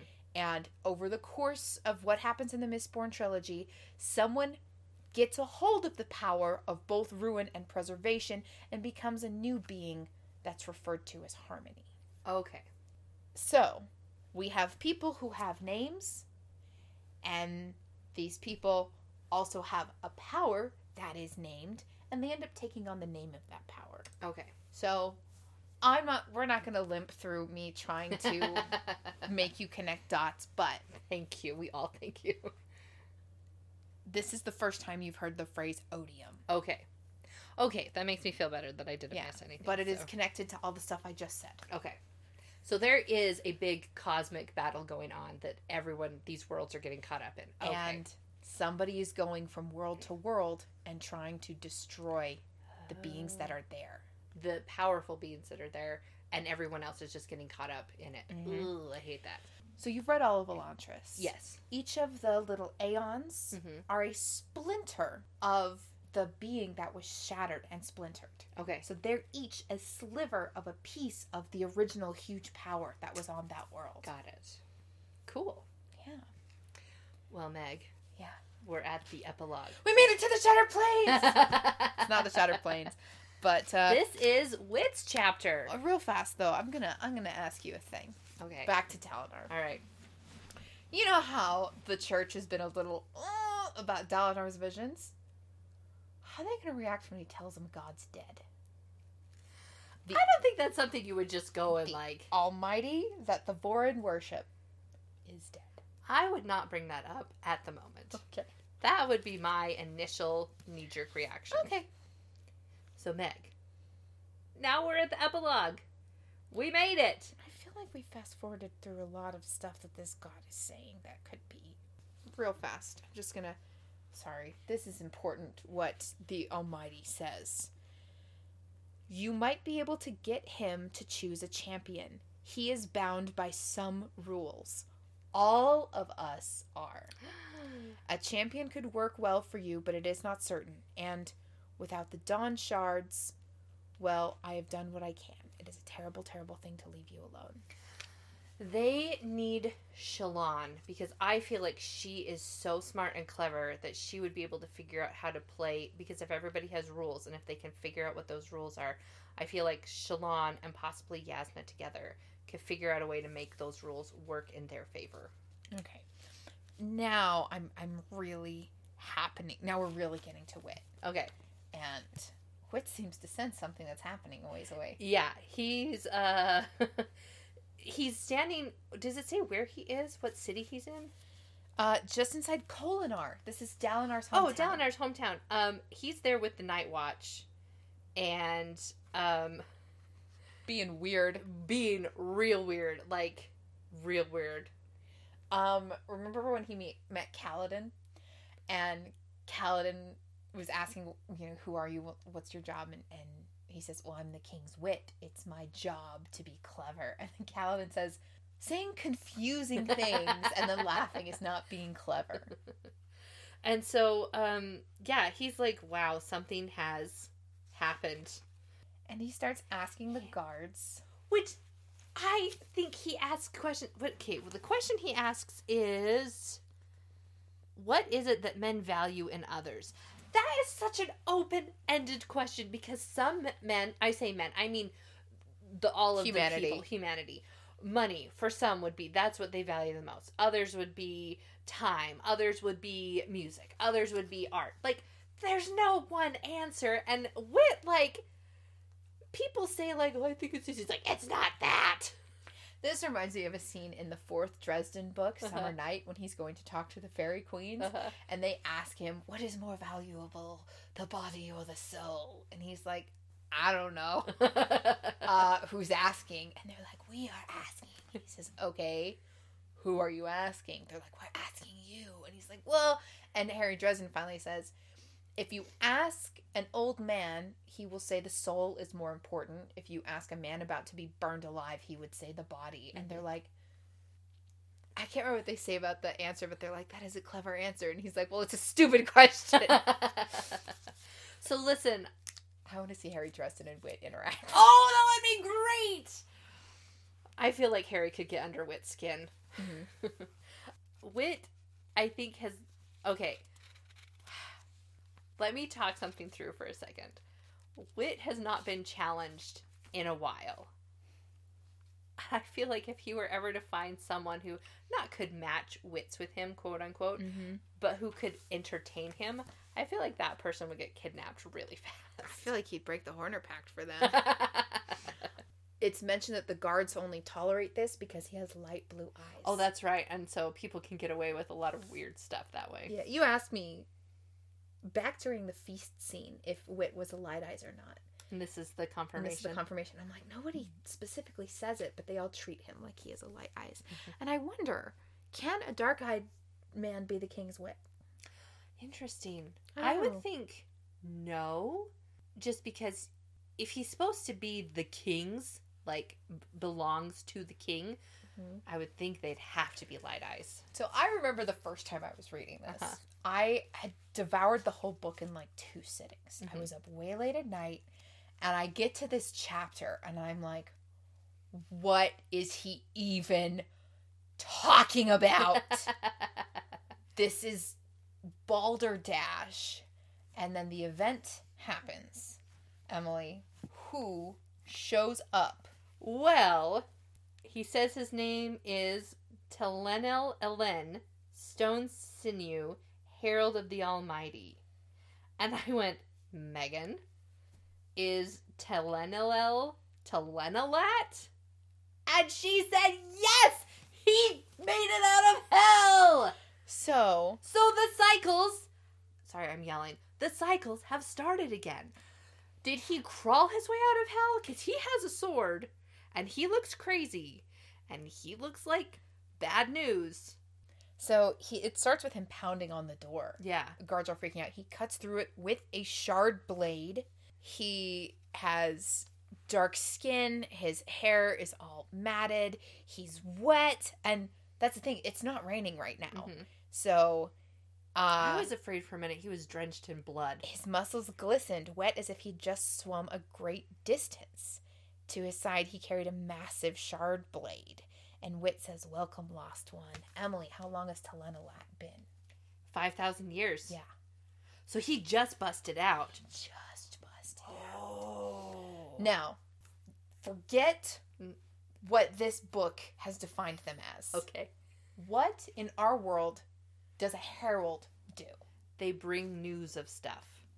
So is that his role as herald? He's heralding the desolation. They are heralding the desolation. Oh no. We're going to jump back to the prologue and talk a little bit, sorry, the prelude. Um and talk a little bit about being sent down there. He would be back now in the place where they went between desolations. So they only get cracked back out once a desolation occurs. Oh, so him coming didn't trigger desolation. The desolation triggered him escaping. Yeah. Okay. So the signs are happening and the storm is coming and people who know what's up know what's up Mhm. and then the heralds would be theoretically the heralds are released out of this hellscape. Mhm. So what triggers a desolation? Do you know what? We don't know yet. It'd be interesting. Do you think someone could trigger a desolation on purpose? I bet they could. Just saying. They could. And he he passes out. But anyway, Wit says, "What is it we value? Innovation, originality, novelty, but most importantly, timeliness. I fear you may be too late, my confused, unfortunate friend." So, at the beginning, it used to be that every time you died, sorry, these heralds, every time they died, they got sent to this place Mhm. and they would stay there until a new desolation started. Every time they died, they got sent to this place, and they would stay there until a new desolation started. And two of the heralds we meet at the beginning, Jezrien and Kalak, Jezrien relays uh, they've made a decision to willfully not go back, Mm-hmm. but hopefully, as long as one of them is in there, T- Taln, who fell during the battle in the Mhm. prelude, that the promise will hold, the cycle will hold. Mm-hmm. So we're ending this book, and I'm going to ask you, what have the other heralds been doing? Well, they I know they went their separate ways. They don't they don't have like a fraternity house that they all hang out in. Uh-huh. I mean, if you're a being with immense power, are you gonna pull a Thanos and go live in a hut and like, like ponder on the universe? Are you going to live among people? Like, I would think after a while that would be too hard if everyone that you like lived around died Mm-hmm. on a regular basis. I don't know if they can like sleep for a hundred years at a time, or if you know they're just the weird village Obi Wan Kenobi. I I don't know what they've been doing. I would hope that they would be doing something to keep the desolations from happening, I'd hope that. but they they seem to think that like oh Taln being in hell should be enough, which is a terrible thing to do to a friend. Yeah. Bury your friend. Ah. Do you think we've seen any in the book? I bet we have. Okay. I don't know who, but I bet we have. It wouldn't surprise me if we had. All right. I'm going to finish this up by reading aloud the end note. Okay. Above silence, the illuminating storms. Dying storms illuminate the silence above. That's the chapter titles. Yeah. The above sample is noteworthy as it is a ketek, a complex form of Holy Vorin poem. The ketek not only reads the same forward and backwards, allowing for the alteration of verb forms, but is also divisible into five distinct smaller sections, each of which makes a complete thought. Those were the the five smaller sections were parts 1 through 5. The complete poem must form a sentence that is grammatically correct and theoretically poignant in meaning. Because of the difficulty in constructing a ketek, the structure was once considered the highest and most impressive form of all of Vorin poetry. The fact that this one was uttered by an illiterate, dying Herdazian in a language he barely spoke should be of particular note. There is no record of this particular ketek in any repository of Vorin poetry, so it is very unlikely that the subject was merely repeating something he'd once heard. None of the ardents we showed it to had any knowledge of it, though three did praise its structure and ask to meet the poet. Hmm. We leave it to His Majesty's mind on a strong day to puzzle out the meaning of why the storms might be important and what the poem may mean by indicating that there is silence both above and below said storms. Joshor, head of His Majesty's Silent Gatherers, Tanatanev 1173. Which majesty? I'm guessing Tangenarian. Tangerine. Taravangian? That's the one. This is a dying word. Okay. This is one of the dying words that were collected by the silent gatherers. And then the last things we're going to do to wrap up is I'm going to show you this table for the Ars Arcanum. Mm-hmm. So here are the 10 essences, um, which is something that soul casting that Jasnah and Shallan have talked about. So there are 10 essences, there are 10 gemstones, they're each tied to. Mm-hmm. So emerald, pulp, emerald is what's used to soul cast food. Okay. And so this is a, uh, let's see, the preceding list is an imperfect gathering of traditional Vorin symbolism associated with the ten essences.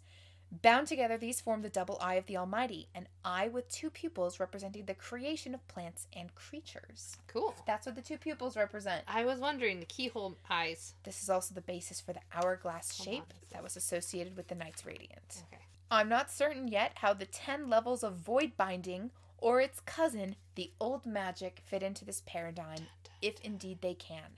My research suggests that indeed there should be another series of abilities that is even more esoteric than the void bindings. Perhaps the old magic fits into those. So at the very end of the book, there's a little bit of magical definitions and things. Mm-hmm. And this is a Cosmere meta thing. There is a scholar, not okay, Brandon actually writes these, but there is a character within the Cosmere that travels around and collects information on the magic systems of each world. Cool. And they are the one who write these notes at the end of each book. So if you go to the end of a Mistborn book, it'll talk about what they've discovered in their research there. So okay. so everything in this book is an in-story artifact. It's That's not cool. like, "Hey, Brandon here, here's some stuff." So there's things about the different types of fabrials. I think you might have some questions about that. Mhm. And I'm just going to read you one last thing. Wind running and lashings. Reports of the assassin in white's odd abilities have led me to some sources of information that I believe are generally unknown. The Wind Runners were an order of the Knights Radiant, and they made use of two primary types of surge binding. The effects of these surge binding were known colloquially among the members of that order as the three lashings. Oh. And then it has the definitions So, of what Szeth did in the, Are Kaladin and Szeth the same radiance? Are Kaladin and Szeth the same radiance? We'll have to see. So that was book one. So now we can go into Words of Radiance. We're gonna do Warbreaker. I want to go to Words of Radiance. I know, but I want you to read Warbreaker. It's one of my favorites. Okay. Uh, it got very poo pooed in my small fandom circle when I was first getting into Brandon Sanderson. They're like, I don't know. Warbreaker's just kind of too girly for me. And I'm like, you read about the zombie squirrel, right? I like Warbreaker. It's good as a standalone, even if you're not like a, a Cosmere deep dive scholar. Um, but I also really like the sisters story. sisters, sisters. So, next week, our next episode, we're going to do Warbreaker Part 1 and Warbreaker Part 2 as two separate episodes. So, okay, let me here's our schedule for in between books. Always. We're splitting No. never. We're splitting Warbreaker into two readings. We're going to do two Warbreaker episodes, the first half and the second half, aka what Emily's already read and what Emily hasn't read. And then after that, I'm thinking of doing a mailbox episode. I just want to read Words of Radiance. Forget the mailbox episode. We're just going to get started at Words of Radiance. If you're a friend of the pod, Ted, Bridge Four Discord, y'all know who you are. Uh, any of our unspoiled Discord listeners as well, you can message me questions to ask Emily, and maybe we'll combine that with our Words of Radiance first. That sounds great. I would do that for sure. Thank you so much, but uh, I want to get back to watching Arcane. I also want to get back to watching Arcane. Yes! Okay, I love you. Ready? I believe in you. Break! We did it! We did it! We finished the book!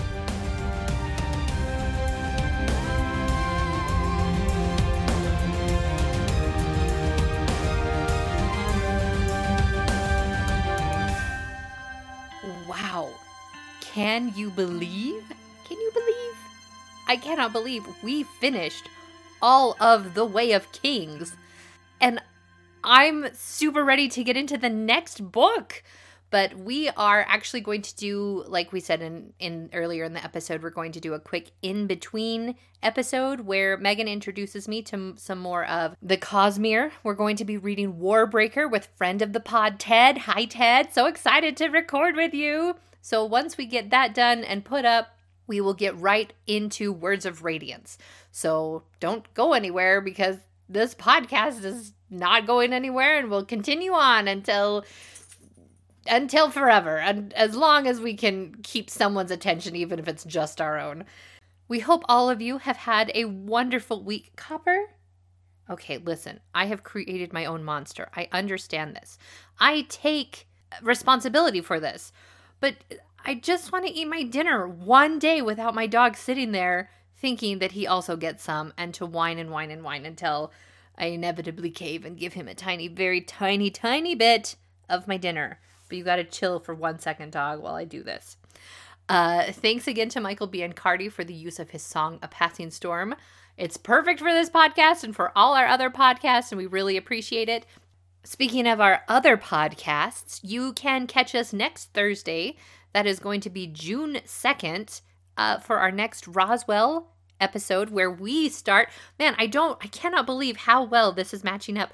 We start the next season of Roswell. So we're starting the new season of Roswell, season two, and we're going to be starting Words of Radiance soon. I just love that it's matching up. But that is going to happen on June 2nd. And then our Warbreaker episode comes out on June 9th. That's a Thursday. We always post on Thursdays. Um, we may actually start switching it up a little bit because we started a new piece of media. Megan is making me view HBO Max's Our Flag Means Death, and we are going to start posting that shortly. We will keep you informed and let you know when that happens. Um, pretty much, I hope your week is fabulous. I hope you get the thing that you were waiting for, whether it's the email, the phone call, whatever. I just, I am just putting out into the universe. Please, please let our listeners have a good week. Please. That's all we want. Please, please, please. Anyways, we will see you guys next time. And just remember, we believe in you.